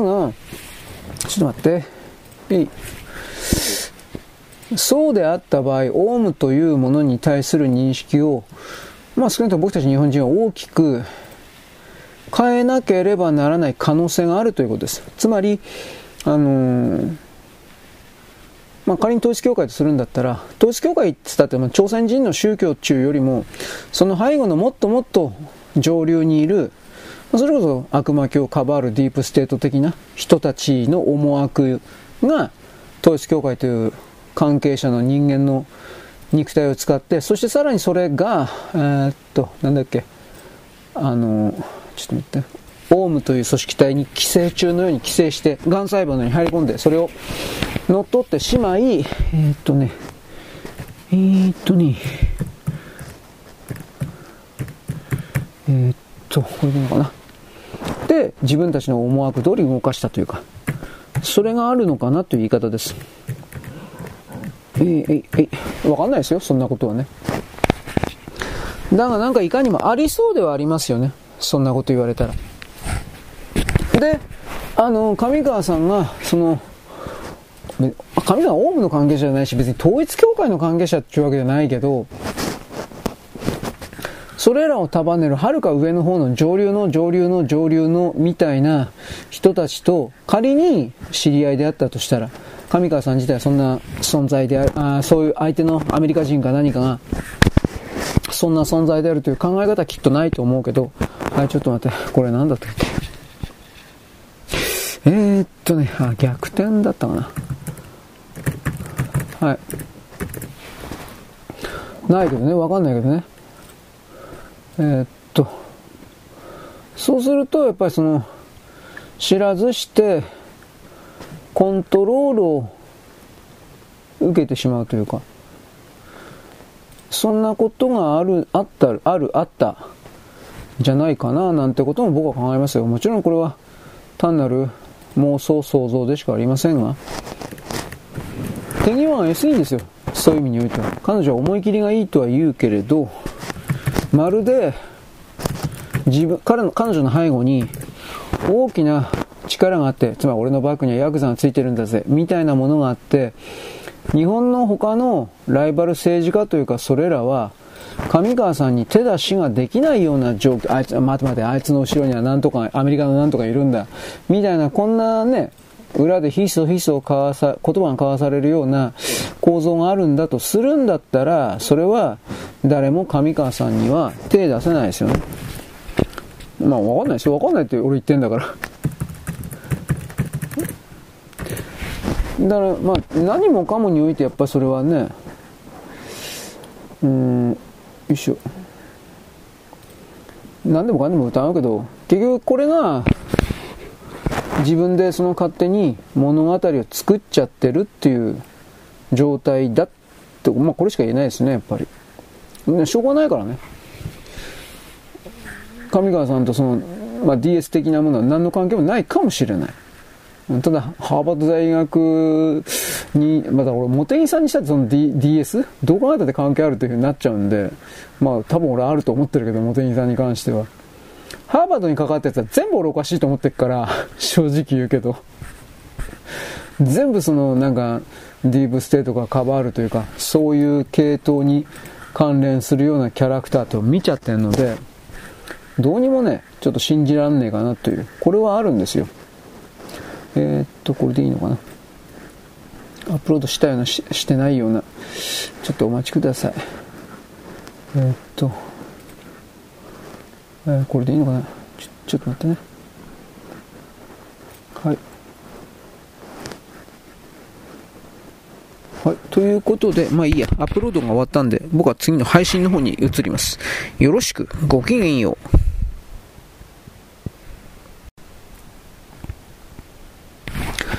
現在はにせんにじゅうよねんのですね、いちがつのじゅうごにちのなんだっけ、えー、月曜日です。私は今度ですね、今配信、マージーロイヒト終わったんでね、配信を、動画の方やってます。さっきもうマージーロイヒト、フリーダムの方はやっちゃいました。めんどくさいんで。あのー、ピーシー の方はですね、マージーロイヒト、フリーダム全部合わせてるんで、この辺はどうなのっていう風な感じではありますが、あー、ダメだ。多分繋がってないな。一旦すべて閉じる。これね、あのね、何が起きたかというと、今、録音機を抜いたんですよ。この今喋ってる録音をするために。そうするとね、なんか電圧変動かなんかが起きてね、他の、例えばネットにつながるだとかそういうのが全部ね、あの、できなくなるんですよ。まあ、オンボロってやいオンボロだし、早い話が電源の容量が足りないんだと思います。だからほんのちょっとした、まあ、電源の変動という言い方ですか。電流電圧の変動。多分これに弱いんだろうなと僕は見ますが、うーん、まあ、だから、だからなんだっていうやつ、ただそれだけのことです。ね。どうであれ、立ち向かっていくしかないのであるよ、みたいな、それですね。えー、っとね、何やってるか分かんないな。本当に エフシーツー のあれっていうのは、なんというか、あのー、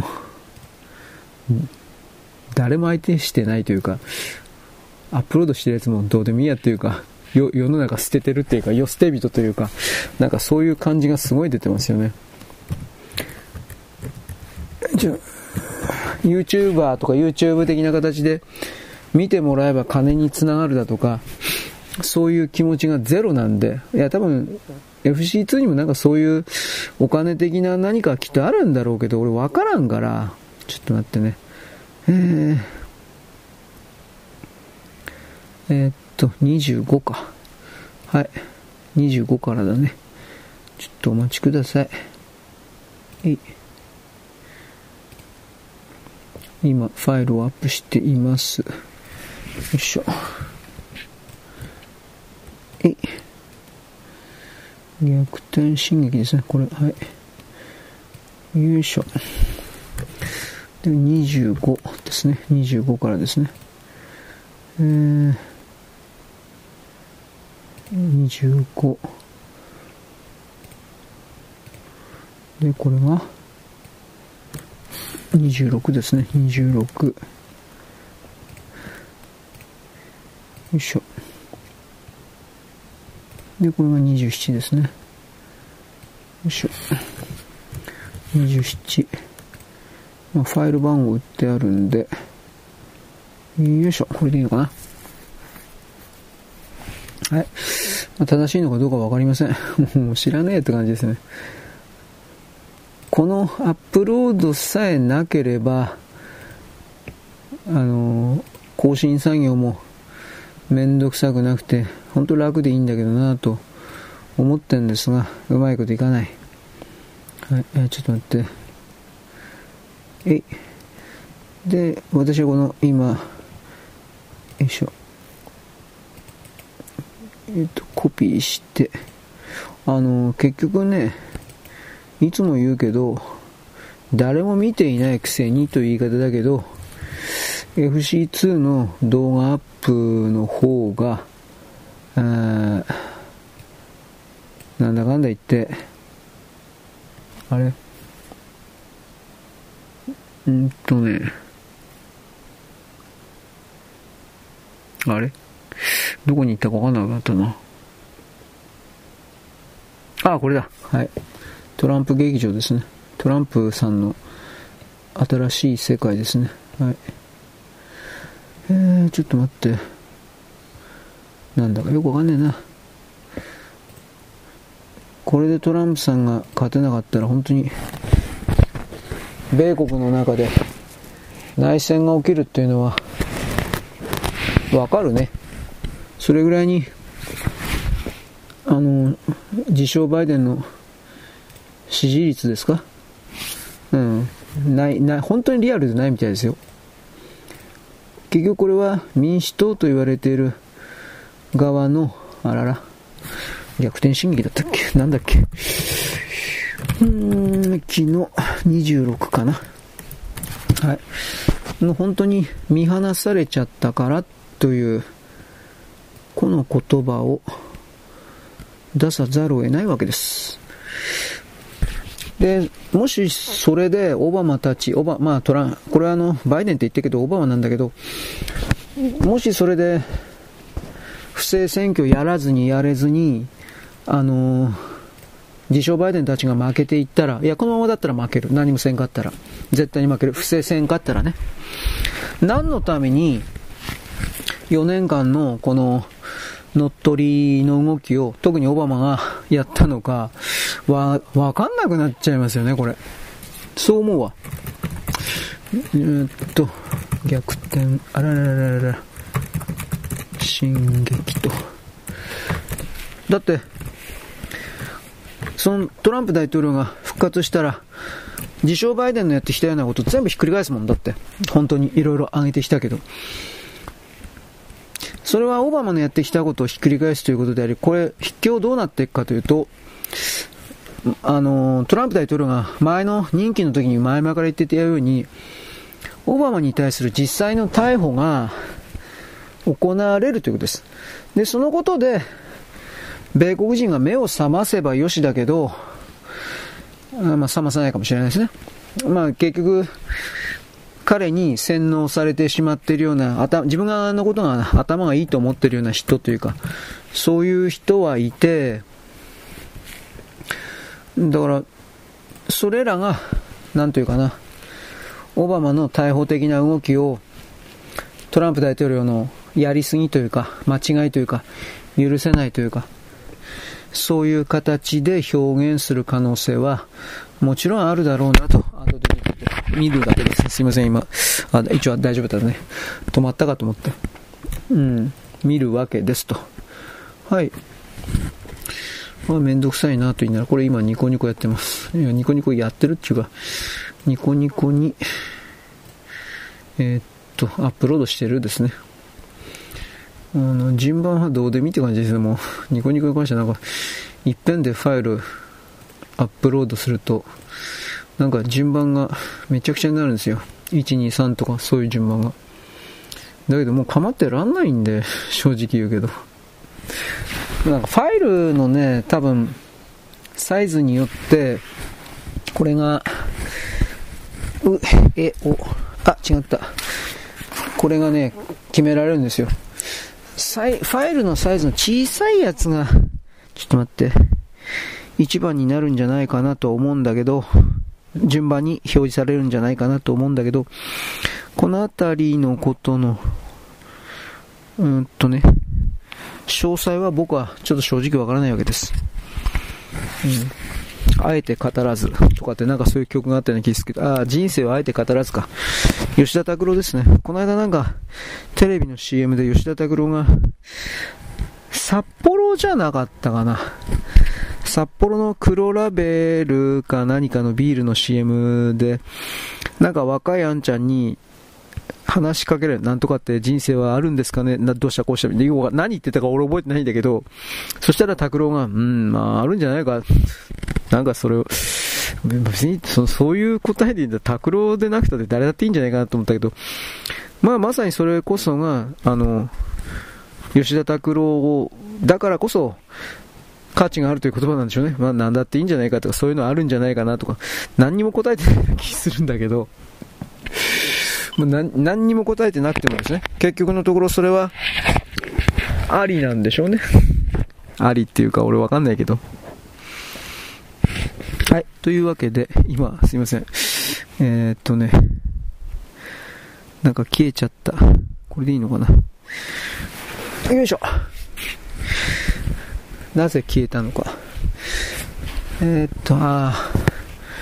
えー、っとねちょっと待ってね、多分ねこれ動画の方はね多分接触が悪くなったんじゃないかな、 ユーエスビー の今タブレットでアップロードしてるんだけど、よしニコニコはもう一個もう一回再チャレンジ、すいませんね、これなんか俺首のところでなんかあの録音機ブラブラ揺れてたりなんかするんで、ひょっとしたらあの聞いてる人にはお聞きお聞き苦しいかもしれない。でもこれははっきり言って俺は聞いてないから自分の録音なんか聞かないんで、どんな風に録音されてるかなんていうことに対する思いやりまた注意深さがないんですよ。そんなことやる暇あったら次から次から新しいのをやっといた方がいいっていう風に考えるんで、はいこれでいいのかな。あ来た来たけどこれいけるんかな。えいいかんし、あ来たかな、よいしょよ、はい、作成してくださいお願いします。まあ動画作成開始します出たけど、まあそうしてくれりゃいいんだけどわからんからねこればっかりは、うんまあ、今ホームズさんの動画作成してるけど今夜なんで、夜になるとてきめんにねダウンロードの速度が落ちてくるので、あのー、なんだろう、完成するのは相当遅くなるんじゃないかな。弱っちゃったな、やっぱアップロードも遅いな、なんかそこいら中でみんなネット使ってんだろうなと思って、混んでるってことですね、つまり。ニコニコはこれでおしまい、知らんがなって感じですね。えー、っともういちいち構ってらんない、よいしょ、どうだろう、はい、あなんか来た来たけど来たけれどあアップロードまあまあまあ早い、ね、一応これ終わってからにしよう、あ来た早い、えー、っと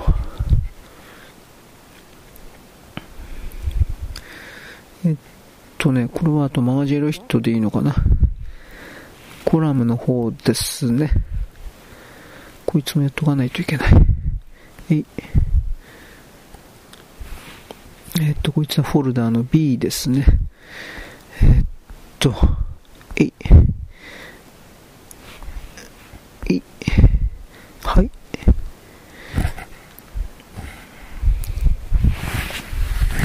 えっとはいニコニコおしまい、アップロード終わりで、えっと確かコラムってマージュの人フリーダムじゃなかったっけ、というわけで今やっております。うーんまあ世の中的なことをちょっと待って、そんなに都合よく見つけ出そうと思ってもならないですからね、うん、結局提示されたようなものを選んでるだけですからね。まあ、軍事的なものの今情報見てるんですけど、はい、よいしょ。あ、こっちも終わったかな。これはどうなの？あ、もう終わる。早い、ラッキー。そしたら、こいつは終わったとして、えー、っとね、これは、あれ違った。ホームズさんアップしとかねいかんね。えー、っとね、よいしょ。よいしょ。ノーウッドの建築業者。え？ははは、わかった。なんで、あの、接続が断たれるか。多分なんだけど、今度はタブレットではなく、こっちの、えっとね、電池の方がおそらく足りない。今電池交換します。ね。なんかたくさん電池買っておかんといかんのですよ。はっきりで僕みたいなのは。えっと、これでいいのかな。だからどうだっていうのは本当にただそれだけのことです。ああ、寒いよ。まあ、あと一月の、今今日じゅうごにちなんで、もう一月、もう一月半ぐらいの辛抱ですね。そうすれば暖かくなっていくでしょう。あなたもお気づきだと思いますが、あのー、寒さのそれもあるか知らんけど、日光が、日が沈むのが、とおじ過ぎたからっていう言い方しますけど、あの、だんだんと遅くなってることにお気づきでしょうかと私は言います。うん、あれ？これは、うん、ついた。ごじとかさ、ろくじとかで、あの、今まで本当に真っ暗だったのが、本当に猫の目のぐらいの言い方という言い方ですが、あの、あれ？なんない。なんで？猫の目という感じですが、ちょっとずつ長くなってるという感じですね。あ、接続不良か。本当にね、ややこしくて仕方ない。録音または編集。編集ですね。あ、録音ですね。録音でいいのかな。そういう言葉でいいのかな。えー、っと、ユーエスビー ドライブで、これは、これですね。はい。今、あれ？アップロード失敗なんでやねん。これ接触ミスかな？もう一回。あれ？よいしょ。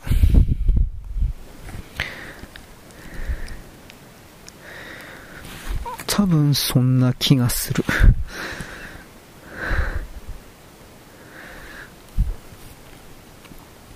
猫の目のようにね、はい、あのー、明るくなってきてるでしょ。それはやっぱりその人間の気持ちにも影響を与えているなと僕は思います。何がどうというわけではないんですが、春の訪れを感じてるという言い方なのか、その気持ちが明るくなるという言い方なのか、ちょっと難しいですけれど、気分がちょっとだけ明るくなるという言い方ですね。つまりそれだけ、まあこう人間と太陽の関係というか、そういう表現になりますけど、まあ重要な、重要な何かという、それですかね。はい。えい。これでどうだ？多分接触不良じゃないかなと思うんだけど。来たけどどうかな。頼むよ。今度こそ。あ、多分、あ、接触量だったね。あ、ダメだ。アップロード失敗だ。これダメだ。変えよう。あ、タブレットの電、電源かもしれない。いちいち解説せんでもええんだが。はい。ちょ、ちょっとお待ちください。そしたら、えっとね、よいしょ。これはなんだ。えっと、iMac 違うえっとねよいしょよいしょいけるかな、大丈夫かな。差し込むとおかしいことになっちゃうんだよね、あるんだよね。録音また編集、これだ。えー、っとねブラウズ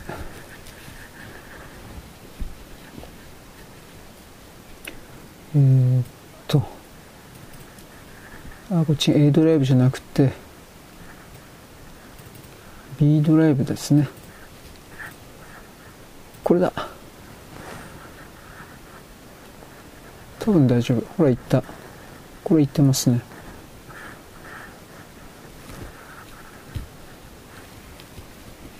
タブレットの方の場合ちょっと容量が少なかったかもしれないですね、電源のね、うん、はい。ということで今度はじゃあしょうがない、タブレットの方の動画をちょっとアップしておかないといけない。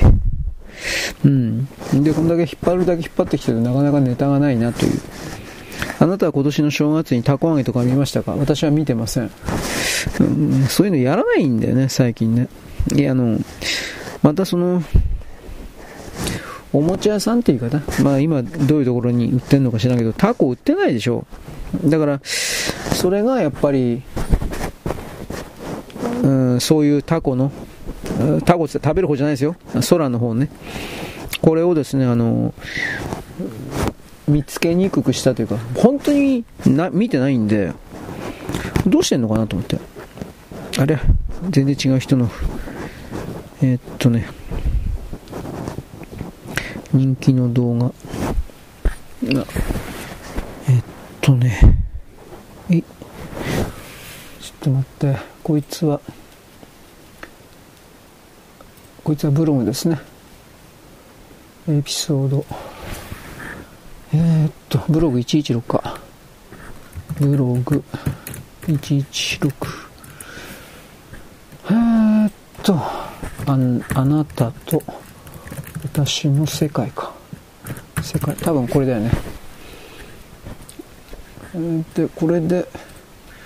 フリーダムの方にアップロードと。でこれはホームズさんですね。えー、っとどうこうかな、うんとねホームズで貼り付けノートの建築業者ですね。えー、これかはい。でえっとこいつはここからアップロードですね。ポッドキャストを変更して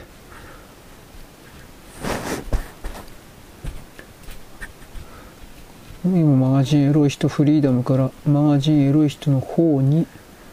移っています。これがいついつもめんどくせえなと本当に思うんですが、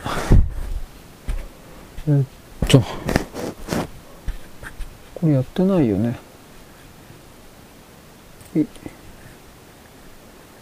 録音えー、っとブラウズの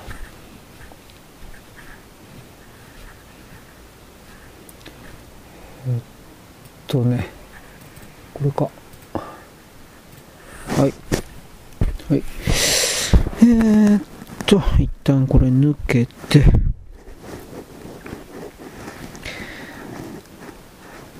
ちょっと待ってね。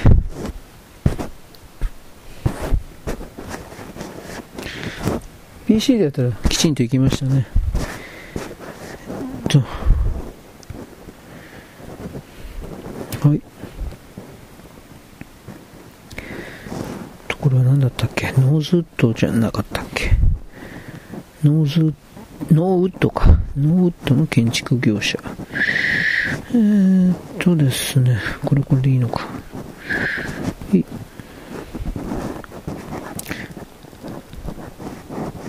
いえーっと音声の方はまだですね。うん。タコ。で、僕はあの、ヨーダコのそれをですね、昔調べたことがあって、なんか三角形のタコが昔流行ったんですよ。おもちゃ屋さんになんかいっぱい売ってたらしい。ビニール製で、全体がなんかプラスチックの軽い感じのタコで、ちょっとやればすぐ上の上昇気流に乗っかって、ぐいぐい上がっていく。あれは多分アメリカ、なんとかカイトって書いてあったな。アメリカ製のタコだと思うんですけど、うーん。ああいうの、まあだから今みんなドローンとかやってん、ドローンだって何を、なドローンで何を遊ぶのかわからんけど、そういうもので、うん、遊んでるというか、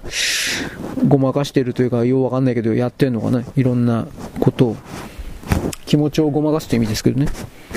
うん、ちょっと待ってね。えーっと、あ、来た。これはなんだっけ、ノーウッドの建築業者だったっけ。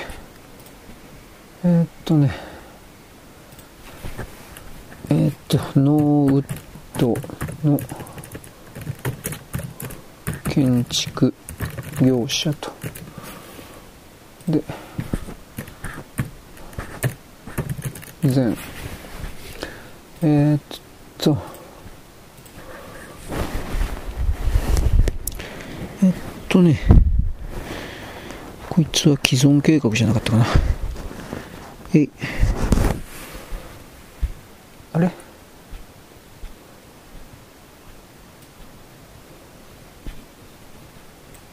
次。あれ？あ、公開する。うん。えい。あれりゃ？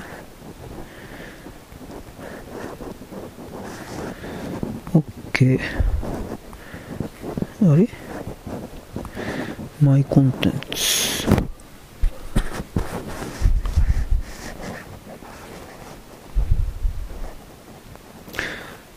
と。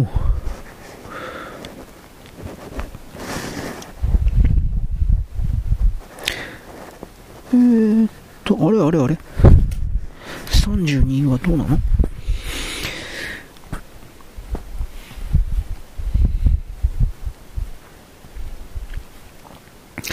多分大丈夫だこれ。既存計画のご、非公開じゃなくて全員に公開して OK のはず。はい、ちょっと待ってね。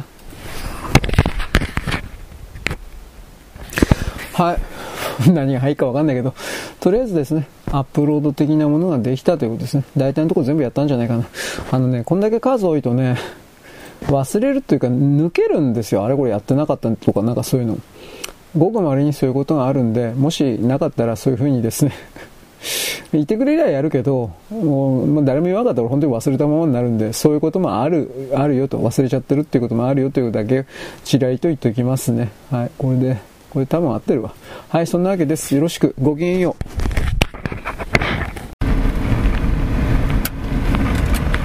現在はにせんにじゅうにせんにじゅうさんねん、あ、よねんのいちがつのじゅうごにちのですね、月曜日でかなであります。えー、何しゃべる？だいぶ喋ってんのって、もう俺は。僕の配信はですね、なんかようわからんけど、配信中にですね、えー、今まで黙ってたところをですね、アップロードするけど、なんかもったいないからですね、つけとくかって。もうはっきり言って 単, 単なる楽屋裏をですね、喋ってるだけで、最近本当に増えて、自分でも反省、ちょっとだけ、ちょっとだけ反省してるんですが、ちょっとだけ。なんでちょっとだけかというとですね、こういうその楽屋裏的なものを好きな人も一人ぐらいはいるはずだからです。勝手に決めてるけどね。うん。で、そういう、僕はそういう少数者のニーズを大切にしてるんですよ。何言ってんですか、あんたは。みたいな形にいかにも人権派を気取ってみました。うん、どうでもいいや。わかんないから。えー、おはぎにおいてですね、君、えー、君は、あ、光る、光る君？まあ、とりあえず紫渋いのやつ。俺、本当ににふん、さんぷん、よんぷんしか見てないから、本当に何やってるかわかんなかったです。ただ、とにかく、その、おはぎの、それはですね、なんだったかな、メロドラマになって、現代劇、メロドラマになってました。民放でやってもいいよ。いや、それ、いや、いいけど、別に俺はいいんだけど、それは大河とは言わんのじゃないかなと。いいけど、別に。あつまり恋愛、現代女性恋愛ドラマ的なんちゃらかんちゃらみたいな感じなんでしょきっと。いいけど、それはタイガーなのかな。そう、そういう、いや、そういうのもタイガーなんだろう、タイガードラマなんだろうけど、えー、僕は大河ドラマというと、例えばそうですね、二例の木は残っただとかね、えー、黄金の日々だとか、えー、タイトルしか俺知らないんだけど、松本さんが出てたからね、松本幸四郎でよかったか、黄金の日々だとか、二例の木は残ったとか、えー、と太閤記でよかったかな、太閤記とかんな、まあ、なんかそんなだだでもまあ三谷幸喜さんのあの軽いのが出てきたから、全体的に物語が軽いというか、だからまあ今のその光る君的なのもでもいいんでしょうね。俺は判断がつかない、見られなきゃ意味がないんで、それはどんなものでもそうだけど、大河というもののあぐらを背負ってですね、そしてなんというか何も変わらない今までと同じことやってもしょうがないんでしょうけどね。うーん、でも家康とか俺分かんなかったしね、正直言うとだいぶ歴史的事実無視してんなとか思ったしまあいいです。でも エヌエイチケー の他のコンテンツじゃあ何かあるかっつったら、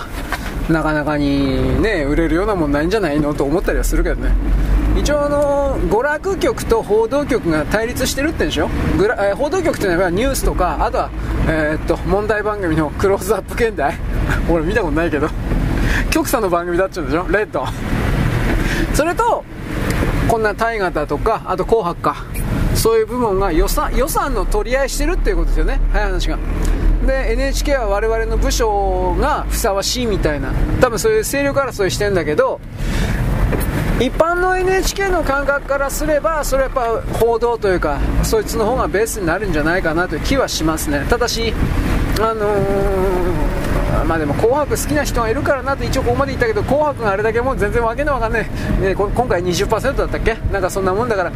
やめちゃえばっていうのは簡単だけど、 な, なんかなんか大きく変えればいいんじゃないのとしか俺は言わんわ。あの一部二部構成にして昔みたいに一部は完全に昭和だけでやるだとか な, なんかそういうの、または紅白歌合戦ではなく、紅白歌合戦は勝手にやってりゃよくて、だからお盆の日にでもあの日本 歌, 歌合戦みたいな、よくわかんないけど、これテレ東がやってんだよね、あの昔の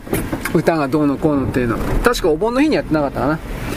だからそういうのを踏まえて、えー、なんか企画がね、企画力が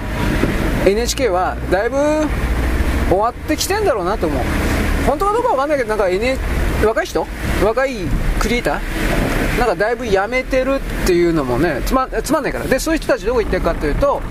テレビ関係をもうやめちゃった人は半分以上で、テレビ関係的な動画関係的なことを言う人たちは、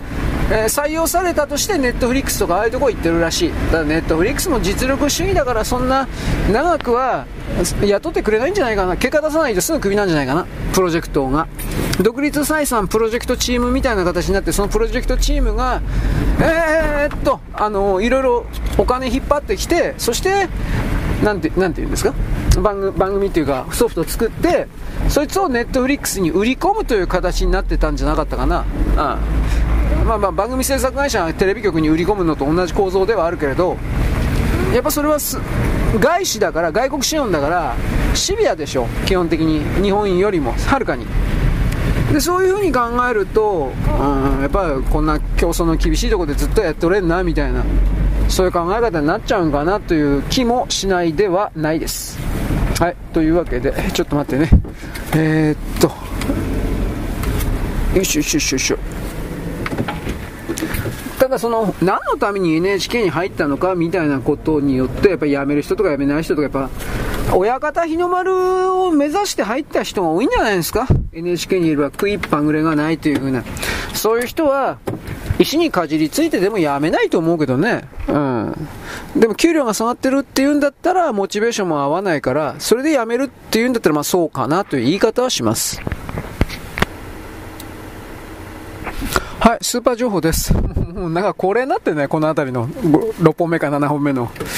まあ毎日のですね、食料品情報をですね、主婦のあなたにお伝えするのも私のですね、大事な、まあ役割じゃないよね。ネタ潰してるだけだよ。あのね、私は新玉ねぎ、人参よく買うんですが、今新玉ねぎ、いろいろ出てます、地域から。だけど、これなんでかな、北海道産のやつがね、異常にいや安いんだけど、値段は安いんだけど異常に粒が小さい、いや逆に粒が小さいから安い値段で出せてるのかもしれない。つまり一般の大きな有名どこのスーパーでは跳ねられるような商品かもしれない。本当に小さいんですよ。サイズがねななセンチろくセンチななセンチぐらい、直径のごセンチとまでいかんけど本当にろくセンチ、本当に小さいの。こんな小さいのってしこもっと育てていた方が育つんじゃないのと思ったけど、でも今からだったら冬だしね。だからこれ多分収穫は去年やってやってると思うんですよ。やってしまってると思うんですよ。で倉庫かどっかにあったのかな、俺わかんないけど、冬は収穫しないと思うんで、でそこから考えた時にですね、どうしていくのかだとかいろいろ思います。うん、まあとりあえずあの玉ねぎ小さいと、玉ねぎ小さい問題。まあでかいのさ、でかいのもあるんですけど、でかいのは高いんで、僕あの。えーっとね、じゅうにこじゅうよんこぐらいじゅうにこかじゅうよんこぐらい入ってよん税抜きでよんひゃくさんじゅうえんぐらいだったよんひゃくよんじゅうえんかな、どっかその辺を狙ってます。いつも安いのばっかり。それが小さいんで結局これ煮るときにみっつよっつよっつはいらないか、ふたつみっつね切らなきゃいけないから損してんのかな、どうなんだろうと個人的にはちょっとよく分かっていません。で僕は高圧釜使ってるのであまりガス代使わんと。でそのことを考えたらやっぱ小さい方が火通るからいいんかなとかいろいろ思います。本当にどうでもいい主婦情報でした。いやどう、どうでもよくはないけどね。はい。で今日か明日からダボス会議ですよね。スイスのダボスでよかったっけな。で僕思うのはですね、あの昔はこれ全然人集まってないというか秘密の会合というか、まあ秘密でもないけどそんなにメジャーな集まりじゃなかったんで知られていなかったんです。でそのダボス会議というのはだんだんとですねインターネットの発展以降という言い方になるけれども、ここに支配層がいわゆる世界を裏側から動かしているようなやつらがどうやら本当に集まっているようだということがバレていき、地球人類にその存在があの知られていくことによってってですね、僕は逆に彼らはその自分たちの思惑というか命令を地球人類にうーんなんていうかなずっと押し付けつける、騙す、従わせるということをできると思っていたと思うんだけど、多くの地球人類がどんどんとどん今までいちおく人しか知らなかったのがじゅうおくにん、にじゅうおくにん、さんじゅうおくにんと知っていくようになるにつれて、逆に彼ら隠れていた彼らの存在が表に出ちゃうことになり出てますよね。でその結果あの彼らのなんか身動きが取れなくなったというか、うん、弱くなったというか、なんかそんなものが始まっているように思います。つまり彼らが水面下で隠れてなんか 秘密、秘密の計画なんか悪巧みをやっていても、多くの人々がそれを見て許さないというふうに強く思い始めると、それらの作戦計画とでも言えるものが、えー、なぜか不思議な力でという表現を使うけど頓挫する、失敗するというか止まるというか、なんかそんな流れに入っていくかなと思います。昔ほどそのダボス会議がとかっていうあの、あの領域から出ている作戦が実現化していません。ワクチンぐらいかなとは思うけど、ワクチンにしたって多分本当は彼らの思ってるのはもっと毒性の強かったなんだろうな、もっと効果的な実際に核戦争を起こしたいというその目的に合致したようなワクチンの開発だったんじゃないかな。だからワクチンはやばいな、これまた削除の対象だな、うーんだからじゃないかなと疑ってるんですけどね、僕はね。はいということでですね、あのスイスなんかなんだっけ、因子因子勢力でしたっけ、因子の偉い人はスイスにじゃなかったっけ、いなかったなんか昔 YouTube の動画に映ってたっちゅうんでしょ、なんかそれの関係者的な人が女の人わかんないけど、まあ、とにかくでもスイスには昔からなんか怪しげな悪魔教的なお祭りというかなんか本当にあるみたいで、僕はそれ一応動画で見たことはありますよ。これは別に隠されてなくて、多分検索今でもあるだろう、スイスの悪魔教的な祭りだとかスイスのおかしな催しだとかなんかで多分それで出ると思う。ヨーロッパの加速器のセレンだったかな、なんかあれ作った時だったとか、あとスイスでなんか地下鉄みたいなもの作った時だったかな、なんかそれでそのイベントがあって、開会式でイベントがあって、それでそのどういうかな、本当に悪魔というかドジンみたいな感じのね、反乱の男女 ど, どうやいいのかな、まあ、とりあえず頭おかしい人しか思えなかったけど、いい年こいた男女がなんかその土地狂ってる、踊り狂ってるというか、なんか、なんかそんな感じのいああ絶対これ決めてるよ、やってるよみたいな、うん、なんかそんなお祭りお祭りというかなんというかそれがやっぱ動画では多分今でも見られる。だからそういうことをへっちゃらでやる国だから、いやこれはやばいかもみたいなことは思うよ、やっぱりね。はい、だからそのダボスで一応何が決まるか、どうせ決まらないんですよ。僕はあのさん、よねんまえにこれらの連中があの後継ぎの形成に失敗したということを言いました。つまり若い人がいないんですよ。ダボス会議がどうとかロックフェラー、ロスチャイルドでもいいけど、ね、でその若い人が一応少しはいるけど、どういうかな、先代先々代の数をひゃくとするんだったら、本来ならばその後継ぎでひゃくの次はまたひゃくという風にならなくちゃいけないのに、ひゃくがいきなりよんじゅうだとかさんじゅうだとか減ってんですよ、どうやら。つまりそれどういうことかといえば、うーん、なんだろう、そういうのに嫌気さしちゃって逃げられたというか、なんかそんなんじゃないかな。あと後を継がせるような都合のいい人材がいなかっただとか、いろんな言葉を作ることはできるけど、ということで、だからその人間を裏から支配してきた側の人々の力が衰えてるのはおそらく間違いないんだけど、それがどこまでのもんかということに関しては僕はちょっと分かんないですね。まあいろいろございます。陰謀的なことばっかりでした。はい、よろしく、ごきげんよう。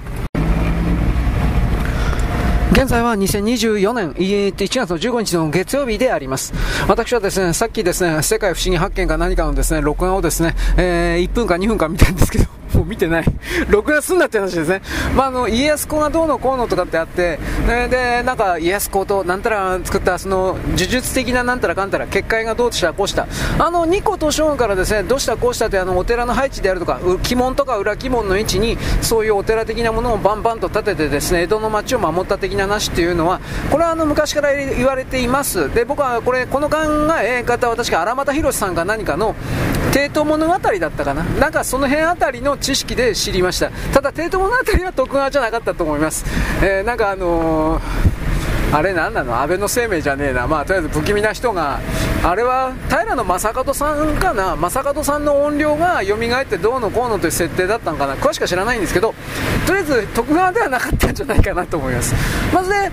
その日光東照宮で見ざる聞かざる言わざるに言われであるとか、どうしたこうしたとか、なんかいろいろ見てたんですが、果たしてその本当にそんなもんあんのかなという疑問もないではないです、正直言うけど。そういうものがあると信じるから、それはそこに幻影として現れるのではないかという、つまりそれらの概念を全ての人々が全く信じなかったら、いや信じる信じない以前に認識に全く上らせなかったら、それはそもそも発生しないんじゃないかなだとか。でも逆にそういうふうに、えー、周りの人にそういうなんていうか、蹴取られないような、全く気づかれないような状態で、なんだろうね、た、うん、多くの人々の考え方をコントロール支配するとでもいうような、なんか呪術的なあるんですかねという言い方をします。こればっかりは分かりません。そんなもんあんのかね。ま一応ブードゥのまじない的な世界においてはそういうのあるとかって言ってるけどね。でなんかひどい目にあったとかどうのこうのとかね、そういう文章だけは僕は呼びますよ。しかしそれ所詮文章ですからね。あのにチャンネルだとかツイッターなんかにおいてさ、あの猫ちゃん猫ちゃんだとかさ、私のとこの猫犬が最高でみたいな、あれとレベル変わらんなないんで、だからといって僕はあのブードゥだとか呪いだとかうんぬんで自分で証明するとか実証だとかそれを受けたいとは全く思っていないからね、この辺は曖昧というかね、うーん、関わり合いになりたくないというか、まあ、どうやいいのかな。全くそれを探求しない、知ろうとしないという態度を逆に逆手に取られて、どうした怖いだろう、怖い恐れろというふうな形で、そのありもしないものに幻想を見せつけられてというか投げつけられて、勝手に自分自身がそれを怖いと思ってしまうというふうな、それは避けたいなと思う。つまりコントロールされるのは避けたいなと思う。だけどもなんだろうね、僕はこのブードゥー支配だとかそういうことをやる人っていうのはどこで対価を代金を支払ってるのかなと、これも不思議なんですよ、はっきり言って。人を乗ろうということは要は自分の欲望を実現させるということですよね。で欲望を実現させるということは、その実際にそうなったということは代金を支払わないといけないんですよ。ラーメン食ったら金払えって言ってるでしょ。呪いの世界だってこれ全部一緒だと思うんですよ。あとは幸福を得ただとか、あ幸せになったとか、これにしたって結局何らかの代金を支払わなくちゃいけないんです。それが僕たちお金ではない、なんか精神的な何かという言い方をするけど、今までのこの地球の世界っていうのはそれを全部他人に支払わせたんですよ。他人にツケを回してたんです。だから僕はその考え方で占いであるとか、なんかバイオリズムはどうとか、あの辺のやつらは全部廃業するべきだというふうに言ったんです。なんか な, なんていうか責任取らないから。実際証明もしないし、あ当たるもはっけ当たらぬもはっけとか言いながら人から金取ってるから、そんな不誠実な態度は正直言うけれども商売を名乗ってはいけないし、商売的なことをしてはいかんと僕は思います。これは僕の、ね、ポリシーというか。でもなんか精神世界的な人はそんなことは許せないんだとか言って、そうですか、まあ、許せないのはあんたじゃないのと思ったけどどうでもいいけどはいだからあらゆる現象においてそれに必要な対価を支払うという、それが災害であっても被害であっても。だから逆の意味ではこれらの大きな仕組みに、えー、気づけば、あの大きな災害被害的なものを実は人間自身が呼び寄せており、人間自身の想念思念によってその代金が支払われている。人間というのは愚かなもので、ポンと与えられた恐怖の種を自分で育てて大きくして呼び寄せてしまうというこの愚かさ、まあそういうものがあると一旦決めたときに、それは本当に愚かだよねと僕は言わざるを得ない。だから僕は基本的にオカルトと言われている領域に居座っているというか、救っているような人というのは、なんだろうね、手の内をまだ明らかにしていないということと、言葉の使い方が非常にね、なんかあの、えー、独自性がないというか、造語能力がないというか、うん、なんか守護霊様、守護神様とか、まあそれはダメだというわけじゃないけど、じゃあそれは一体どういうものであって、どういう構造であって、どういうものであるからこうなのだっていう風な説明がゼロなんですよ、彼らは。つまりそれは誰かから聞いた、誰かですね、外側の誰かから聞いた言葉をただオウム返しに、うん、言ってるだけなんですよ。その人の発見がないんですよ。でその人の発見がなく、その再生リピートしてる流れなので、感謝感謝とかでただ感謝って言葉をつけてるだけなんですよ。僕にはそう見える。本当の探求だとか研究というのは、聞きたくもないようなこと、見たくもないようなこと、自分にとってなった辛いことということも含全て踏まえて中立に見られるような自分を発見しなくちゃいけないのに、それがないんですよ。まあもちろんそうあれと僕は命令するわけじゃないし、そんなねえらえらいや偉かっても言っちゃいかんだけどどうでもいいか。うーん、まあ別にその嫌なこと辛いことを見なくても探求を進めることはできるかもしれないですね。それは僕は分からない。いやそれはある程度のところまでしかいけないんじゃないかなというのはあるけどね、思うけどね、そういうことを。はい、まあそんなこと言ってもしょうがないですね。はい。まあいいです。だから僕はそのオカルトの世界においては基本的にその個人、個人名とか対象物だとかそういうんじゃなくて、対象のものだとか人だとかではなくて、大きくエネルギーの流れであるとか、そのエネルギーが流れているような道筋における媒質の振動状態であるとか、なんかそういう違う表現を使わなければ一般大衆において伝わんねえんじゃないかなというふうなことは思ってますよ。あの相変わらず角田二郎が書いている漫画的な形におけるあのオカルトの世界を表現するということをやると、あのいつまでたっても物語の世界という考え方の物差ししか人類は獲得することができなくて、それはそれで結構かもしれないけど、その、その一色カラーワンカラーしかないんですよ。比較対象がならないんですよ。この世界において比較対象のないあの競争のない状態における、まあ、勉強でも学問でも製品でも企業でも、それはねろくなことにならないんですよ。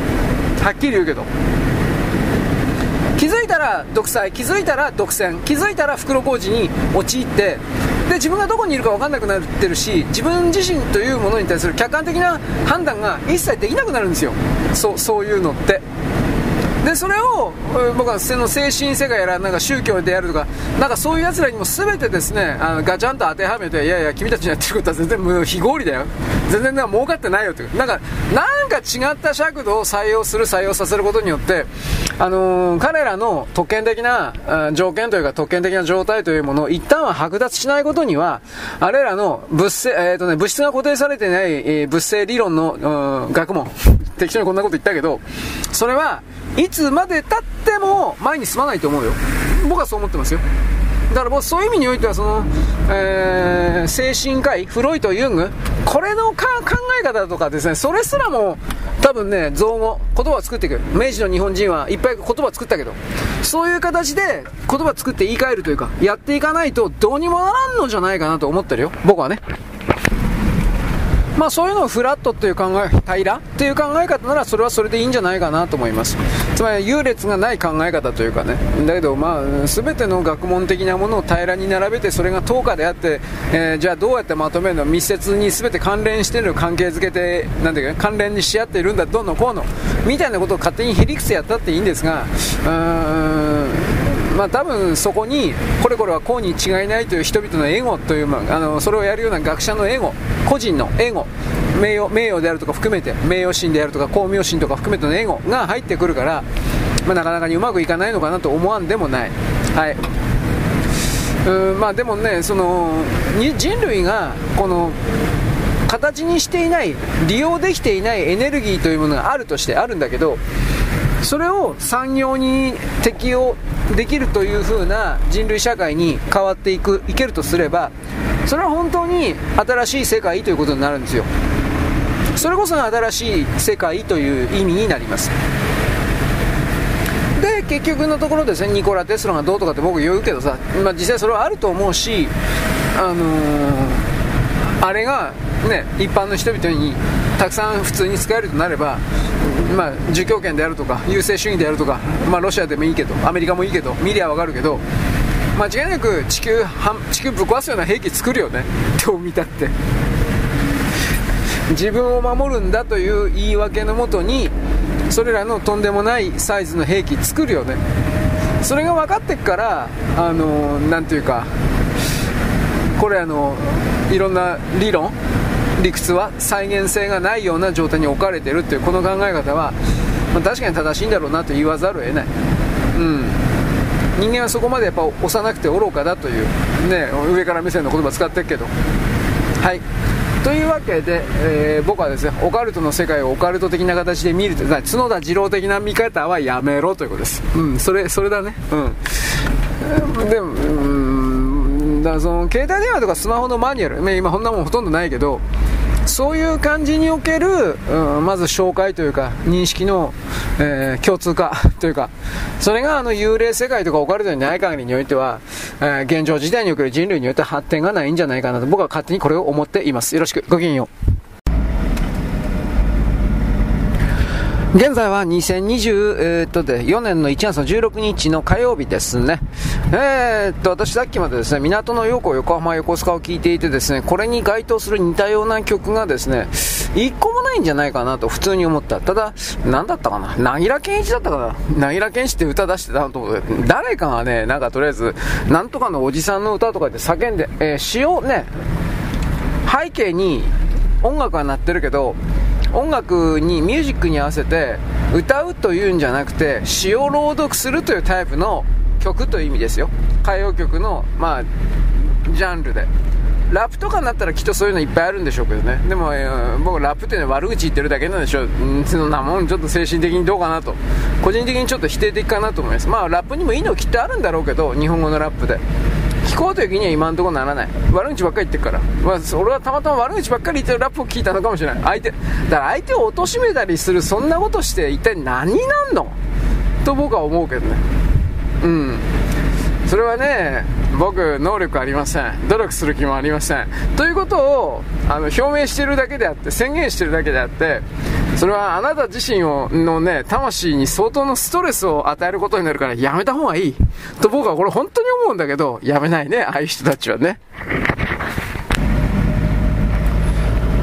港の陽子は基本的にあんたあの子の何なのさ、あんたあの子の何なのさみたいな形になって、一番最後のやつだけがあんたあの子に惚れて、惚れてるねで、確かそれが最後で落としてたはずなんですが、えー、っと陽子というものを探してるおそらく男なんだろうけど、男がうーんとある町に行ったらろっかげつまえにいた、さんかげつまえにいた、いっかげつまえにいた、ついさっき待っていた、なんかこんな感じですよね、構成的にね。で、なんで惚れてるのかなと、うーん刑事じゃないのかな、これ前に言ったかなつまりその港の陽子、横浜横須賀の陽子ってやつは犯罪者で、単に警察官というか刑事が後を追いかけてるだけなんじゃないのっていうなんでそんな風に解釈しないのかなという風なことも僕は思ったんだけど、なんかやっぱその恋愛的な風に捉えないといけないらしいので、それが自分で自分を縛り、縛ってるというか縛りつけてることじゃないんですかみたいなこと言うんですが、とりあえず何だったかな、アギヨーコがこの詩を作ったんだったっけ、まずね。で、どういう曲にしていいかわからんので全然思い浮かばなかったんで、えいやと、やっつけちゃったっていうのが宇崎、宇崎が宇崎竜斗がえいやと、もうこれでいいよもうという風な形でやっつけたのが港の横横浜横須賀で、本人たちがこんなもん売れるわけねえだろ、舐めてんのかてめえとか言って、あの出すのは本当にね、もう、もうめちゃくちゃボロカスだったんだけど、出したらめちゃくちゃ売れたという。本当なんですかね。という話を僕は読みました。でも、えー、っとダウンタウンブギウギバンド、これ B 面がスモーキングブギだったかな、どっちがどっちだったこれ忘れちゃったけど、スモーキングブギが売れたからじゃないのとかって思ったりもしたけど、あれはあれで別シングルだったかもしれない。じゃあスモーキングブギいい曲かって言ったら全然なんでこんだけ売れて、なんかで、まあ、もう言葉に窮するタバコ吸ってるだけの歌、まあなんか今の清志郎もなんか似たようなタバコだけの歌作ってなかったっけタバコなんか吸いながらどうのこうのとか知らねえよまあいいですというわけで、でもまあその港の陽子は悪い曲ではないと思いますよ。うん、ただ似たようなのが一個もないっていうのはちょっと残念かなとは個人的には思う。ある意味その日本の歌謡曲の可能性の幅を広げるという言い方になるからです。はい、えー、でね、能登地震、やっぱ北国は強いですね、地元だからね。だいぶ今でも詳しくやってますね。えーっと岸田首相が文句言ったあれも北国新聞だけがラサール石って書いたんですよね。あのキャプション、えスクショスクリーンショット回ってきましたね。僕昨日か一昨日見ました。北国新聞の記事で、えー、岸田首相はですね、な、なんだったかな、インチキな情報に惑わされてはいけないみたいな。じゃあそのインチキな情報誰が言ったんですかみたいなことは岸田首相は言わなかったっていう風ならしいんでしょ。僕知らないんですよ。言わなかったらしいんですが、具体的にはどういう誰がツイッターを出したか。ところが北国新聞は堂々とラサール石井がツイートした、それに岸田首相のことで思いっきり書いてあるのね。びっくりした俺これ場合によっては名誉毀損とかなんかややこしいことになるんじゃないかなと思ったんだけど、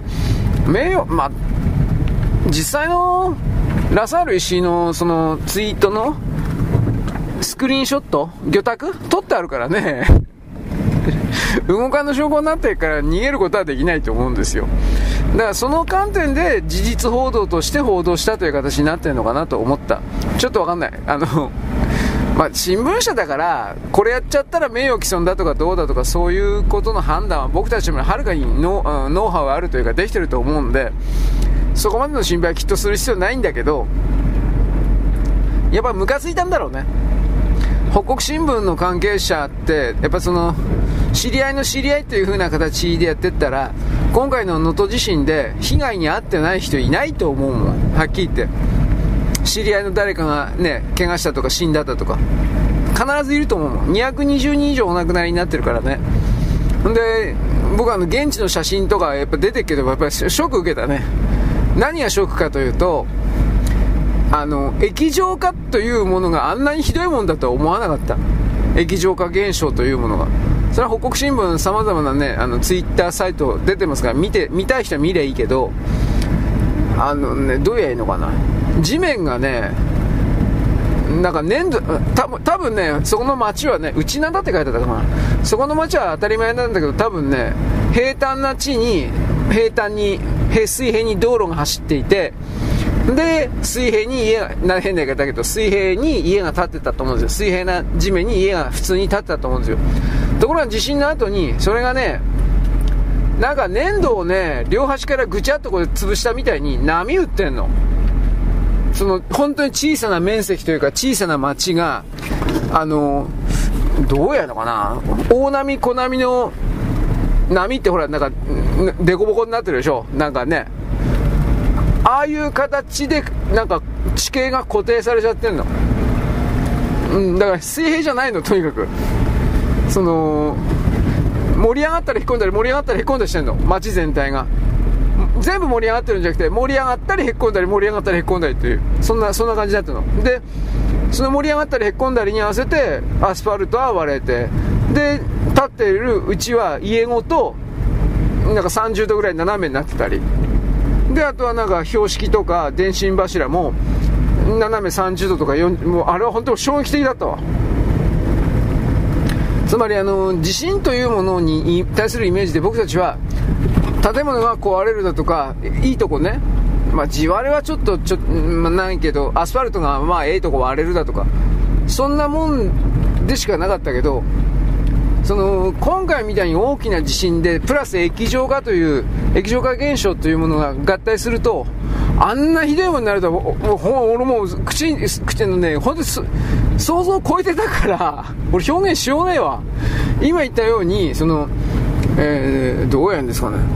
水平な線というのは一直線になってるでしょ。でサインカーブって分かりますか、あの正弦波、正しいに、えー、音楽の弦に波と書いて正弦波っていう、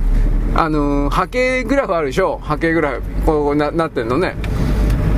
今まで地震の前までは平坦な状態の上に全てが立っていた街が、いきなり正弦波の上に全てが乗っかってるみたいな感じになってるの。だから盛り上がってるところのね建物と、陥没というか盛り下がってるところの建物が同時に狭い地域にあの併存してるというか、そこにあって、それを遠くからカメラで捉えた時に、何をどうしたらこんなひどいことになるのっていう感じになってるの。その建物が崩れたとかそんな簡単なもんじゃなくて、俺液状化って液状化ってあんな恐ろしいもんだと思わなかった。あんなもん生きて生きていけねえよ、あんなもんはっきり言って。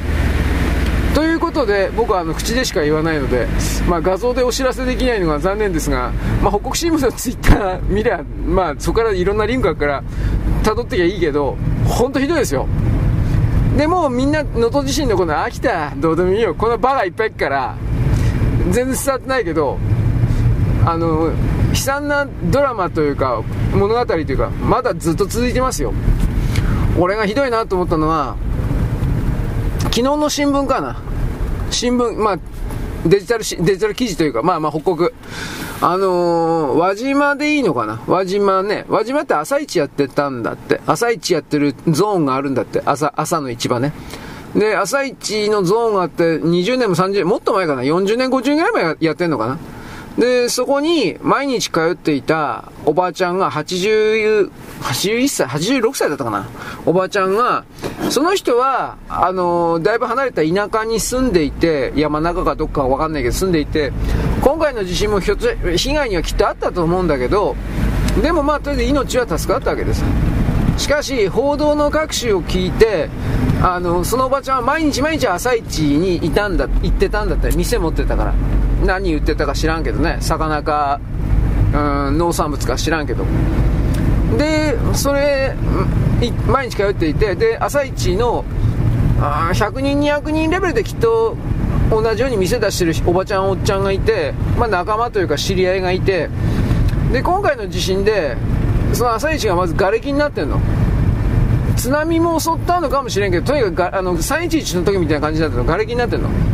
ので、昨日か一昨日か、あみっかにいっかいぐらいなのかな、毎日じゃないと思うんだけど、そのおばちゃんろっキロ離れた避難所かどっかにいるんだけど、ろっキロ歩いて朝市の方に来て、仲間がどうなったかとか、仲間の死体遺体がないかだとか、仲間の消息どうなったかとか一生懸命探してんの。でも全然情報が集まってないみたい。まあ、全員がお亡くなりになったとかそんなことはきっとないと思うんだけど、どっかの避難所にきっといるんだと思うけど、そのあたりの情報も全然そのおばちゃんにはあ行き渡ってないわけだから、そういうのがあっちこっちにあるんですよ、あの能登地震は。で、えー、っと津波の被害がひゃくじゅうきゅうヘクタールだったかな、これは、えー、っとさんいちいちを超えたんだったかな、なんか書いてあったな、さんいちいちの次だったかさんいちいち超えたんだったか、何気に津波もだいぶ来てたという。で被害がもちろんその後で、これから塩害、潮の害だとか、あとどうなんですかね、液状化現象的なものになんか拍車がかかるみたいなこと書いてあったけど、うーん、海水が地下に浸透するんですかね、染み込むんですかね、ようようわからんけど、あんまりいいことではないようです。だからこれがこれからの日本で、表日本でドカンと起きるかもしれないねということに関する考え方、構え、そう、なんていうかな、立ち向かうというか準備というか、そういうものは絶対いるよということを、僕はこの能登地震でいろいろな報道でやっぱ思うわけです。だってもう読売とかあの辺なんで、もう読売も朝日も毎日もか、もう能登地震なんか何も言ってないからね、ほとんど。あ知らない知らない田舎裏日本の先中のことが知らねえわ、ね、こんなこんなもんですよ。だけど災害関係に関する情報は日本全国どの地域にいても知っといて悪くないんですよ。知っとくべきなんですよ。情緒干渉的にああなんてかわいそうなの、これ俺これを求めてるんじゃないんだよ、はっきり言って。それはそれの持っててもいいけど、そういうのはそれプラスこれだけの大地の振動、まあ揺れですね、揺れとかというのはこれだけひどくなると、あともうこれ復活できないよというぐらいにとんでもないことになるということをまず知らなきゃいけないということ。何言いたいかといったら自分の住んでる町からもう二度とそこには住めないということを言うんです。俺はあの内灘地区のあのえあれ住んでた人もなんかねキャプションとか記事出てたけど、もう二度と住めんとか、あら住めんわあんなもん、うん、あの復興したとしてもその地面が液状化しやすい場所なのかな。なので同じようににかいもさんかいも液状化するんでしょう多分。だからこのの、えー、っと珠洲市、輪島、あと各種、まあ、この海沿いのはげて 海, の端海と陸のはざかい、それにへばりついてるようなとこばっかりなんですよ。でそこが全部全部と言っていいんじゃないかな、ほとんど例外なくその液状化を起こす起こしやすいところらしいんですよ、どうも。いやーなんかいろんな意味でで そう、そういう地域って表にもいっぱいあるんですよ、液状化しやすいとこって。都市部であのそれこそ北関東から名古屋、中京から近畿行って大阪で四国四国、うん、四国で瀬戸内海、本当にあるんですよ、この海沿いのとこで液状化しやすいとこ。まあ、関東は特にやばいんですよね、元埋め立て地だからね、冗談抜きで。だからその辺りを踏まえて、この僕確か内灘で良かったと思うけど、北国新聞ツイート内灘かなんかあの辺の画像なりなんなり見てほしい。あれでビビらんやつはショック受けんやつは相当の鈍感かバカかうーん強胆なやつか俺分からんけど、多分精神にかなり問題ないやつだと思うわ。あれ本当にあのあのあの揺れの時であんな風になって生きてる人いたんかな。そこまで心配しなくちゃいけないレベル、はっきり言うけど。はい、というわけでうーん立ち直ってほしいとは思うけど、多分輪島とかあの辺から人は減ってくんだろうね。あの、まあ、さんいち福島そうだったからね、結局 な, なんだっけ波越村なな名前忘れたけど、あの原子力発電所の近くのあの辺にはもうきゅう割方帰ってこなかったからいち割も戻ってないんじゃなかったかな、なんかそんな。俺昔あの エヌエイチケー のラジオかなんかで言ってたわ、特集で。でそれをどうやってあのなんていうかな盛り上げるかというか人を元に戻すかみたいなテーマでやってた。いやあんなこと言ったってあんなもん戻らねえもん戻らねえんじゃないかな。そあの一旦違うところで仕事を得てしまったらその仕事を辞めてまで再びふるさとにっていうことなんてできないだろう。でまあみんなそう考えて案の定そうなってるんですよ。誰も戻ってないんですよ。だからだからなんだろうね。輪島でこれで珠洲市もだいぶ減ると、ただでさえ過疎の町というかそれなのにと言うけど、じゃあ外行って何の仕事があるのかって言ったら俺は分からない。漁業従事者とか、まあ、輪島塗りは多分そこに輪島に残るでしょ。漁業従事者も大和隊のことがあるから基本的には残ると思うんですよ。で普通のサラリーマンみたいなのがその輪島とか珠洲市とかさっき言った内灘とかそれに行って ど, どれぐらいあるかっていうこと、地場産業ですねいわゆる。そんなもんあんのかなと思って俺分かんないわ。だ例えばスズキとかトヨタとか日産とかの自動車の部品工場部品を作ってますみたいな、そんなんあるんですかということですよ。結局そういうのが地場産における地場産業における雇用の創出というか働き場所ということになってるから、どこだったかな、まあ、石川県でなんか部品作っててそれが止まったからトヨタが操業を、えー、一時停止していたいっしゅうかんだったかとおかだったか、その記事はいちがつついたちの地震発生以降のいっしゅうかんぐらいかな、どこその辺の間でなんかちらっと見たけど、具体的には何という車の何という部品でどうのこうのみたいなことは触れられてなかったから、うーん、あんまりね、地方から人が減るとね、そこに本当に中韓北朝鮮のあいつらが住み着くんだよ、さあの日本人のふりして最初は。であとはもうにあの中国人であること隠さずに住み着いていくんだよ、どんどん。で奪うの。まだ中国の人口が大きく減ってるわけじゃない、減ってんだけどまだそれバレてないというか、そんな感じだから、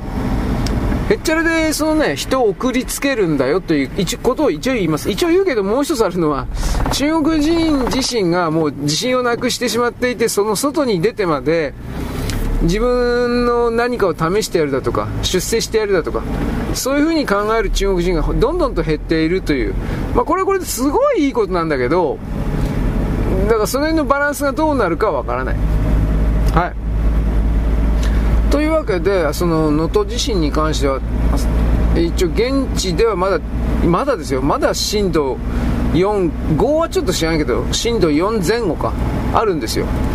今日今日じゅうろくにちの深夜にもなんか震度よんぐらいあったらしいです。珠洲市だったかな、珠洲市か輪島どっちか。震度よん結構大きいですよね、はっきり言って。だからそれが、えー、今日じゅうろくだからじゅうろくにちになってるにもかかわらず起きるということは、今回のその地震はだいぶ本当にでプレートのでっかい移動があったそうだけど、想定するよりもさらに大きなプレートの移動とか何かがあったあるのかもしれない。複数の箇所でそれが起きたから、なんか津波の到達も変なのになったみたいなこと言ってる人はいた、うん、まあこれは分かんない、これ学者さんじゃないから。まあ、いずれにしてもですね、まあ、あなたにとってはどうせ娯楽だからもう何も一つ追いかけてないと思うけど、しかし追いかけた方がいいと僕は思いますよ、今回の能登地震というのは。僕は何度も言うけど脅してるわけじゃないけど、でもやっぱりその南海トラフのことを考えるから、今の段階で行政を含める様々な動きがどうなるのかということを知識だけでも知っておくことは僕は大事だと思うからです。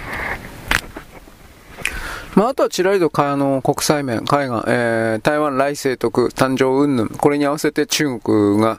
台湾の外交をですね破壊するために、えーっとね、南オセアニア地域かナウルというナウルという島国が台湾と断交して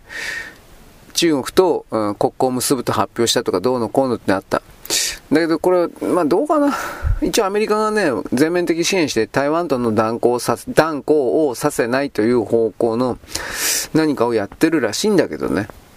その、まあ、自称バイデン政権ではどうにもならんのじゃねえかなということも思う。次、えー、っと昨日今日からかアメリカ大統領選挙が本格的にスタート。共和党候補はまともな常識ならトランプ大統領になる、共和党候補は。民主党は分かんない、バイデン降りるとか降りないとか言ったけど、これも本当にどうなるかわからん。あと心配しないとはトランプ大統領の暗殺ということ。うーん、トランプ大統領が確実であるなら今の段階でもう日本国内の官僚であるとか政治家であるとかのいろんなチェンジはもう構想されてるはず、トランプシフトっていうことだけど、これわからんからね、本当にそれが実現するかどうかっていうのは先はやっぱ見えませんよ。やっぱその暗殺だとかね、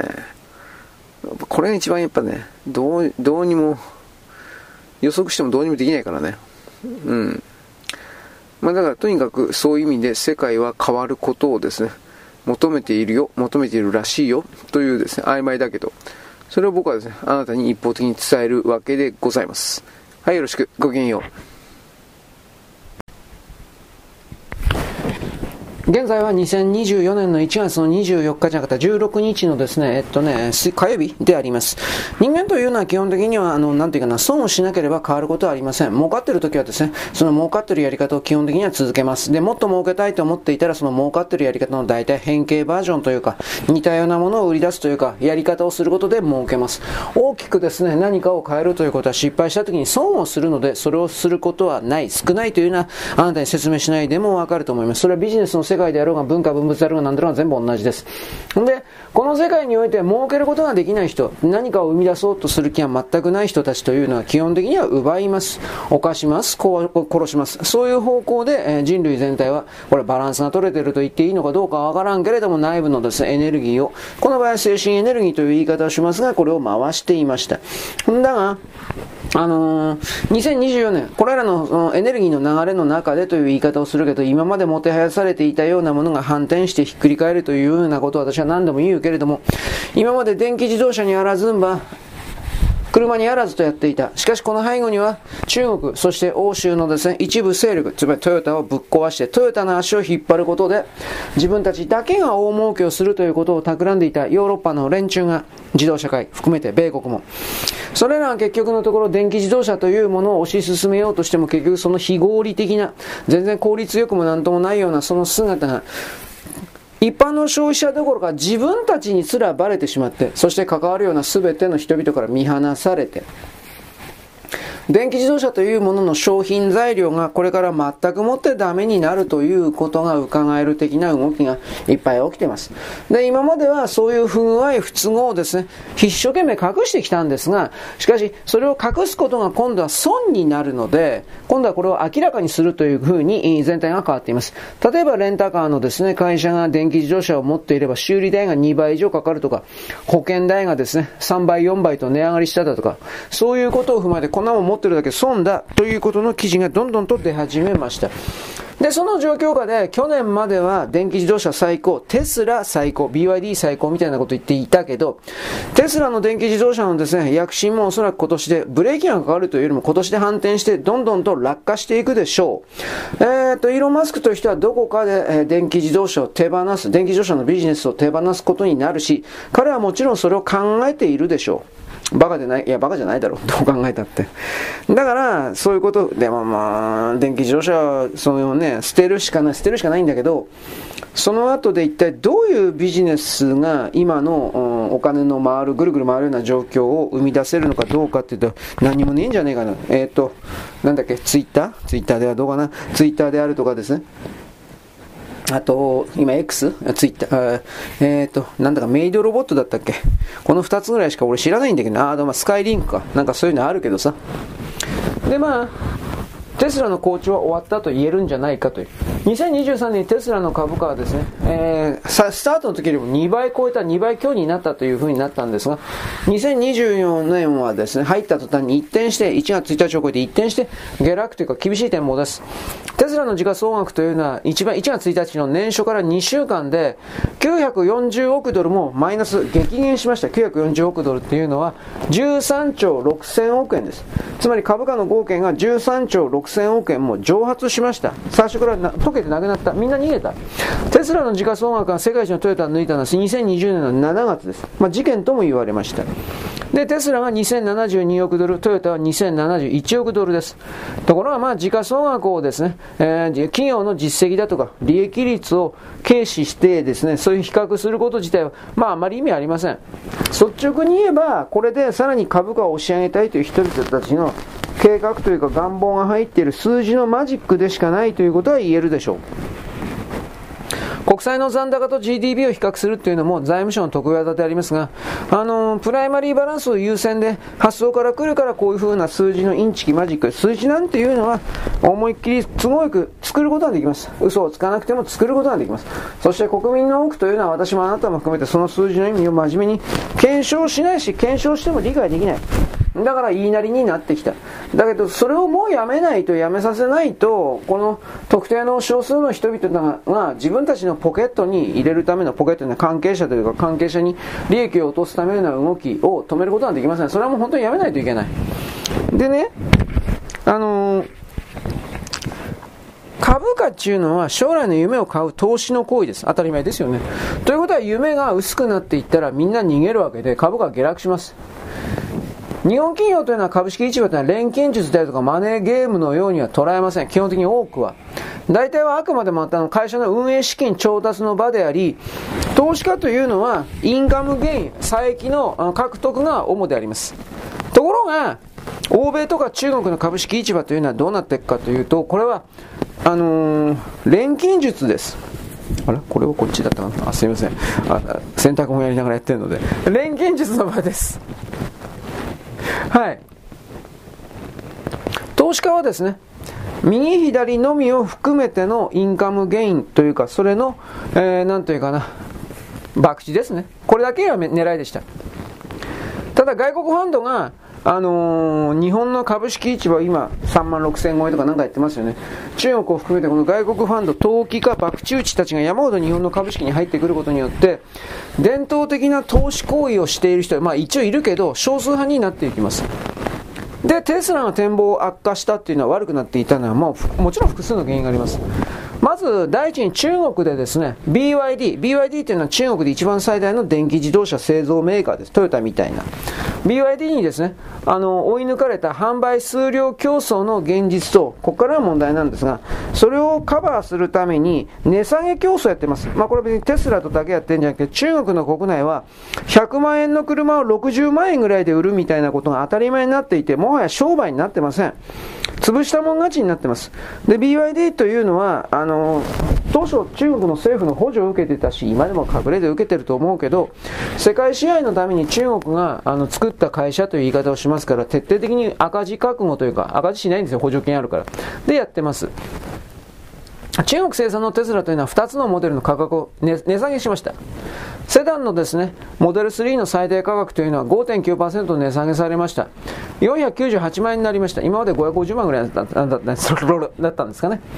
で、スポーツタイプの エスユーブイ、多目的車、モデル ワイ となりますが、これはですね、にじゅうごまんはっせんきゅうひゃくえん。えーっとですね、いくらぐらいかな。まあ、とりあえず さんパーセント ぐらい引き下げられました。ビーワイディー との価格競争がもう激烈になっていった。値下げ競争やってます。で、業界全体の価格を引き下げのですね、原因を作った。つまり、ビーワイディー とテスラがこんな風に値下げ競争やっていくから、もちろん他の、えー、電気自動車メーカーも値下げしないと売れないわけです。で、値下げするということは利益が飛んでいくということですから、次から次から中国の電気自動車メーカーは潰れています。あのー、モデル Y っていうだったらですね、アメリカの よんじゅっパーセント も安くなってます。モデル Y、 つまりスポーツテープ、多目的車、えー、ビーワイディー じゃなくてなんだっけ エスユーブイ か、横文字関係いっぱいあるから嫌だよもう。あの エスユーブイ ですね。これの値引きとかは中国でも米国でもめっちゃくちゃになってます。安いということ。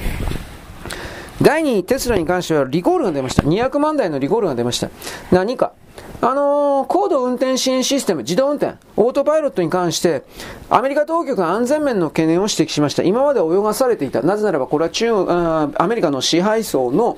お金儲けのネタだから、あこれがですね、安全なものであると決めて、その上で株式を、うん、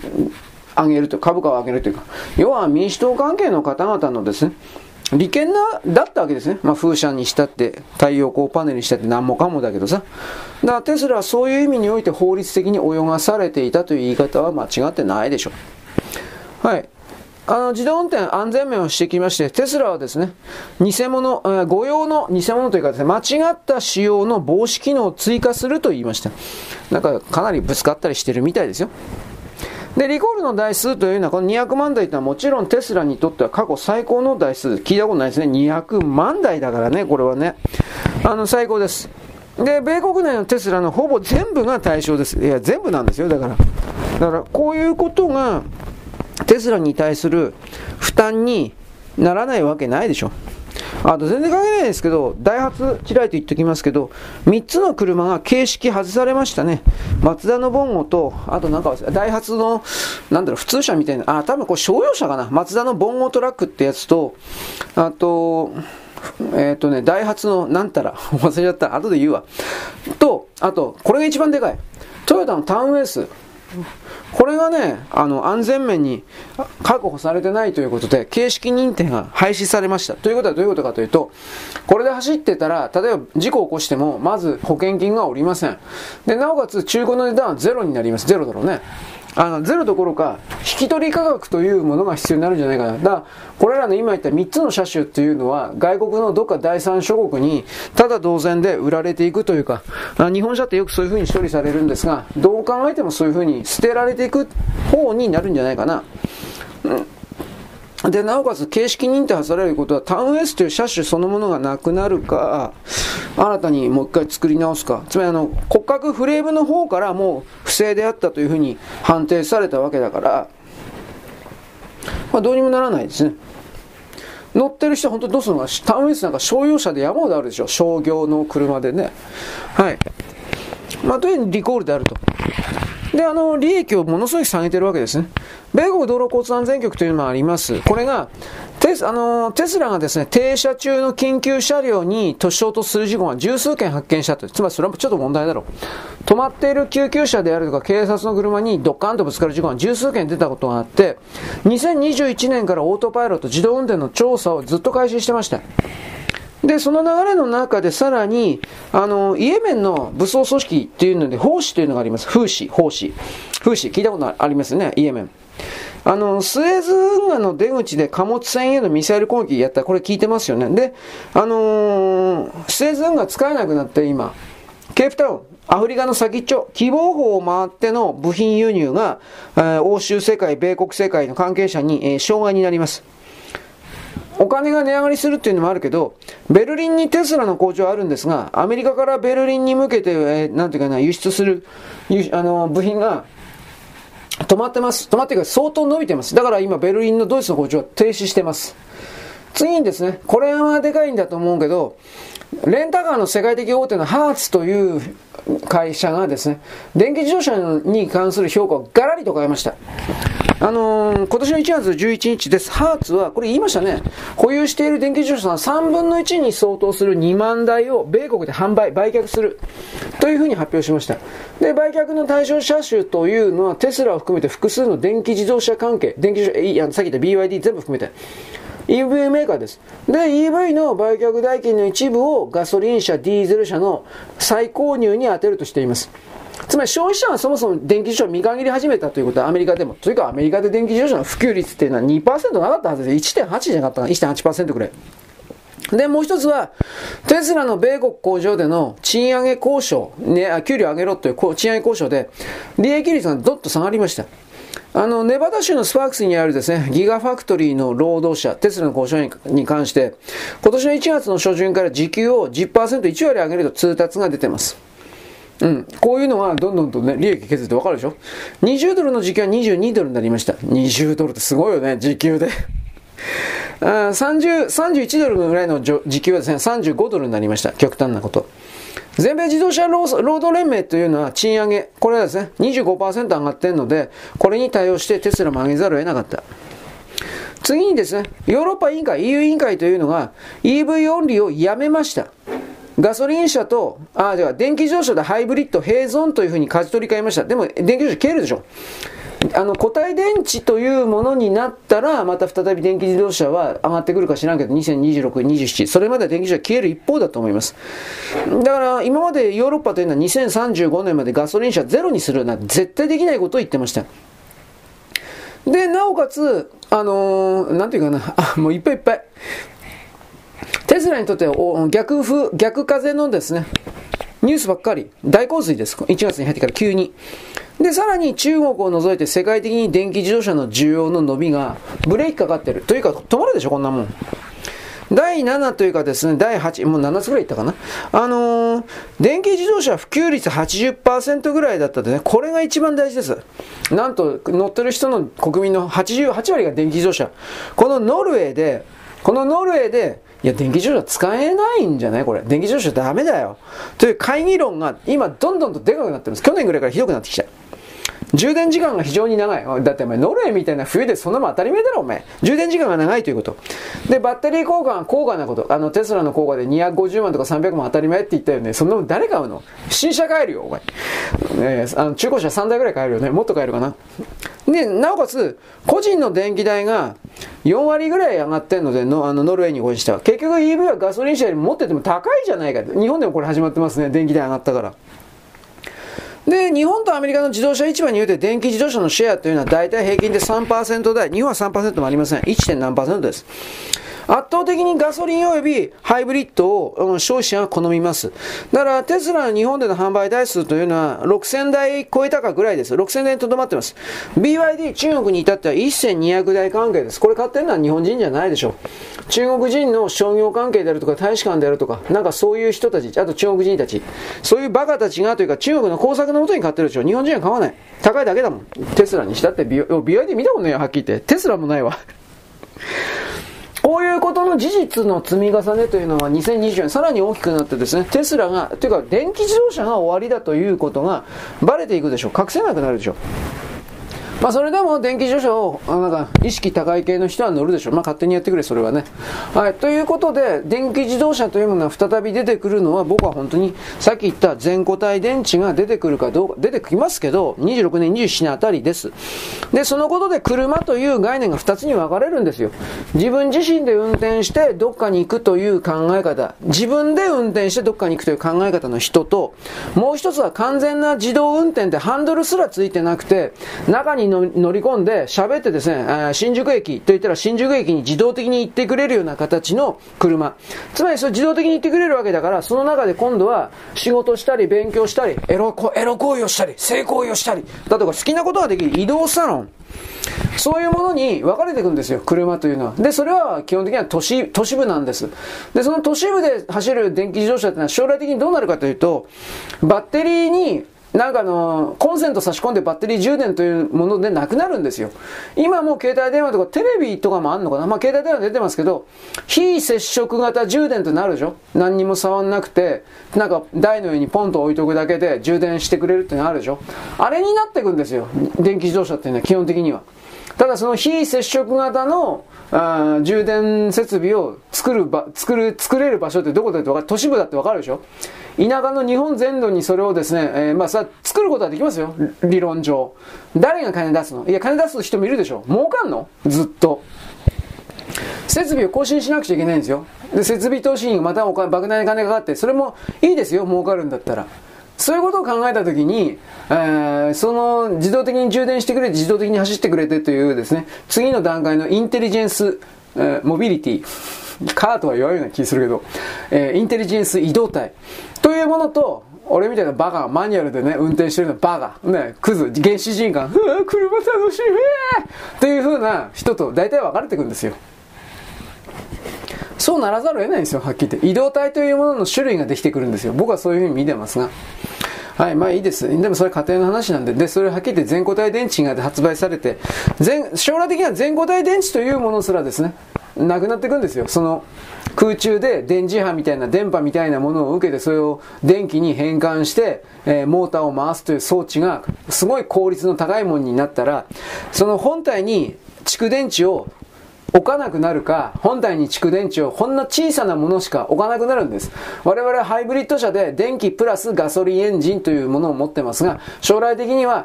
空中給電装置と電波を電気に変えるシステムと、あとは非常用の小さな電池、バッテリーのくっついた完全電池か完全電気というものがどうせ出てくるんですよ。ただそれは僕が生きてる間にまあ実現するかどうかは知らんけど、でも大きな方向ではそうならざる、どう見たって。じゃあそこでガソリンエンジンがなくなるかというと、それもないんですよ。多分ガソリンエンジンはそれで残るんですよ。僕はそう見てますよ。なぜの本当の緊急時における、災害時におけるですね、それらのなんていうか電気給電システム云々というものが ひゃくパーセント 働き続けるという保証がないからです。まあいろいろある、いろいろ考えてください。まあ俺の言う通りに世の中は動かないけどね。でも大体はでもそういう方、大体ばっかり言ってます。大体はそういう方向にですね、行くだろうなと私は見ているのであります。で、テスラはやばいよ、 ビーワイディー もやばいよと、補助金付けでやってたからね、持つわけないじゃんというのは僕の見方でございます。よろしいでございましょうか。はい。えー、っとね、なんだっけ、よろしくごきげんようだったね。はい。よろしくごきげんよう。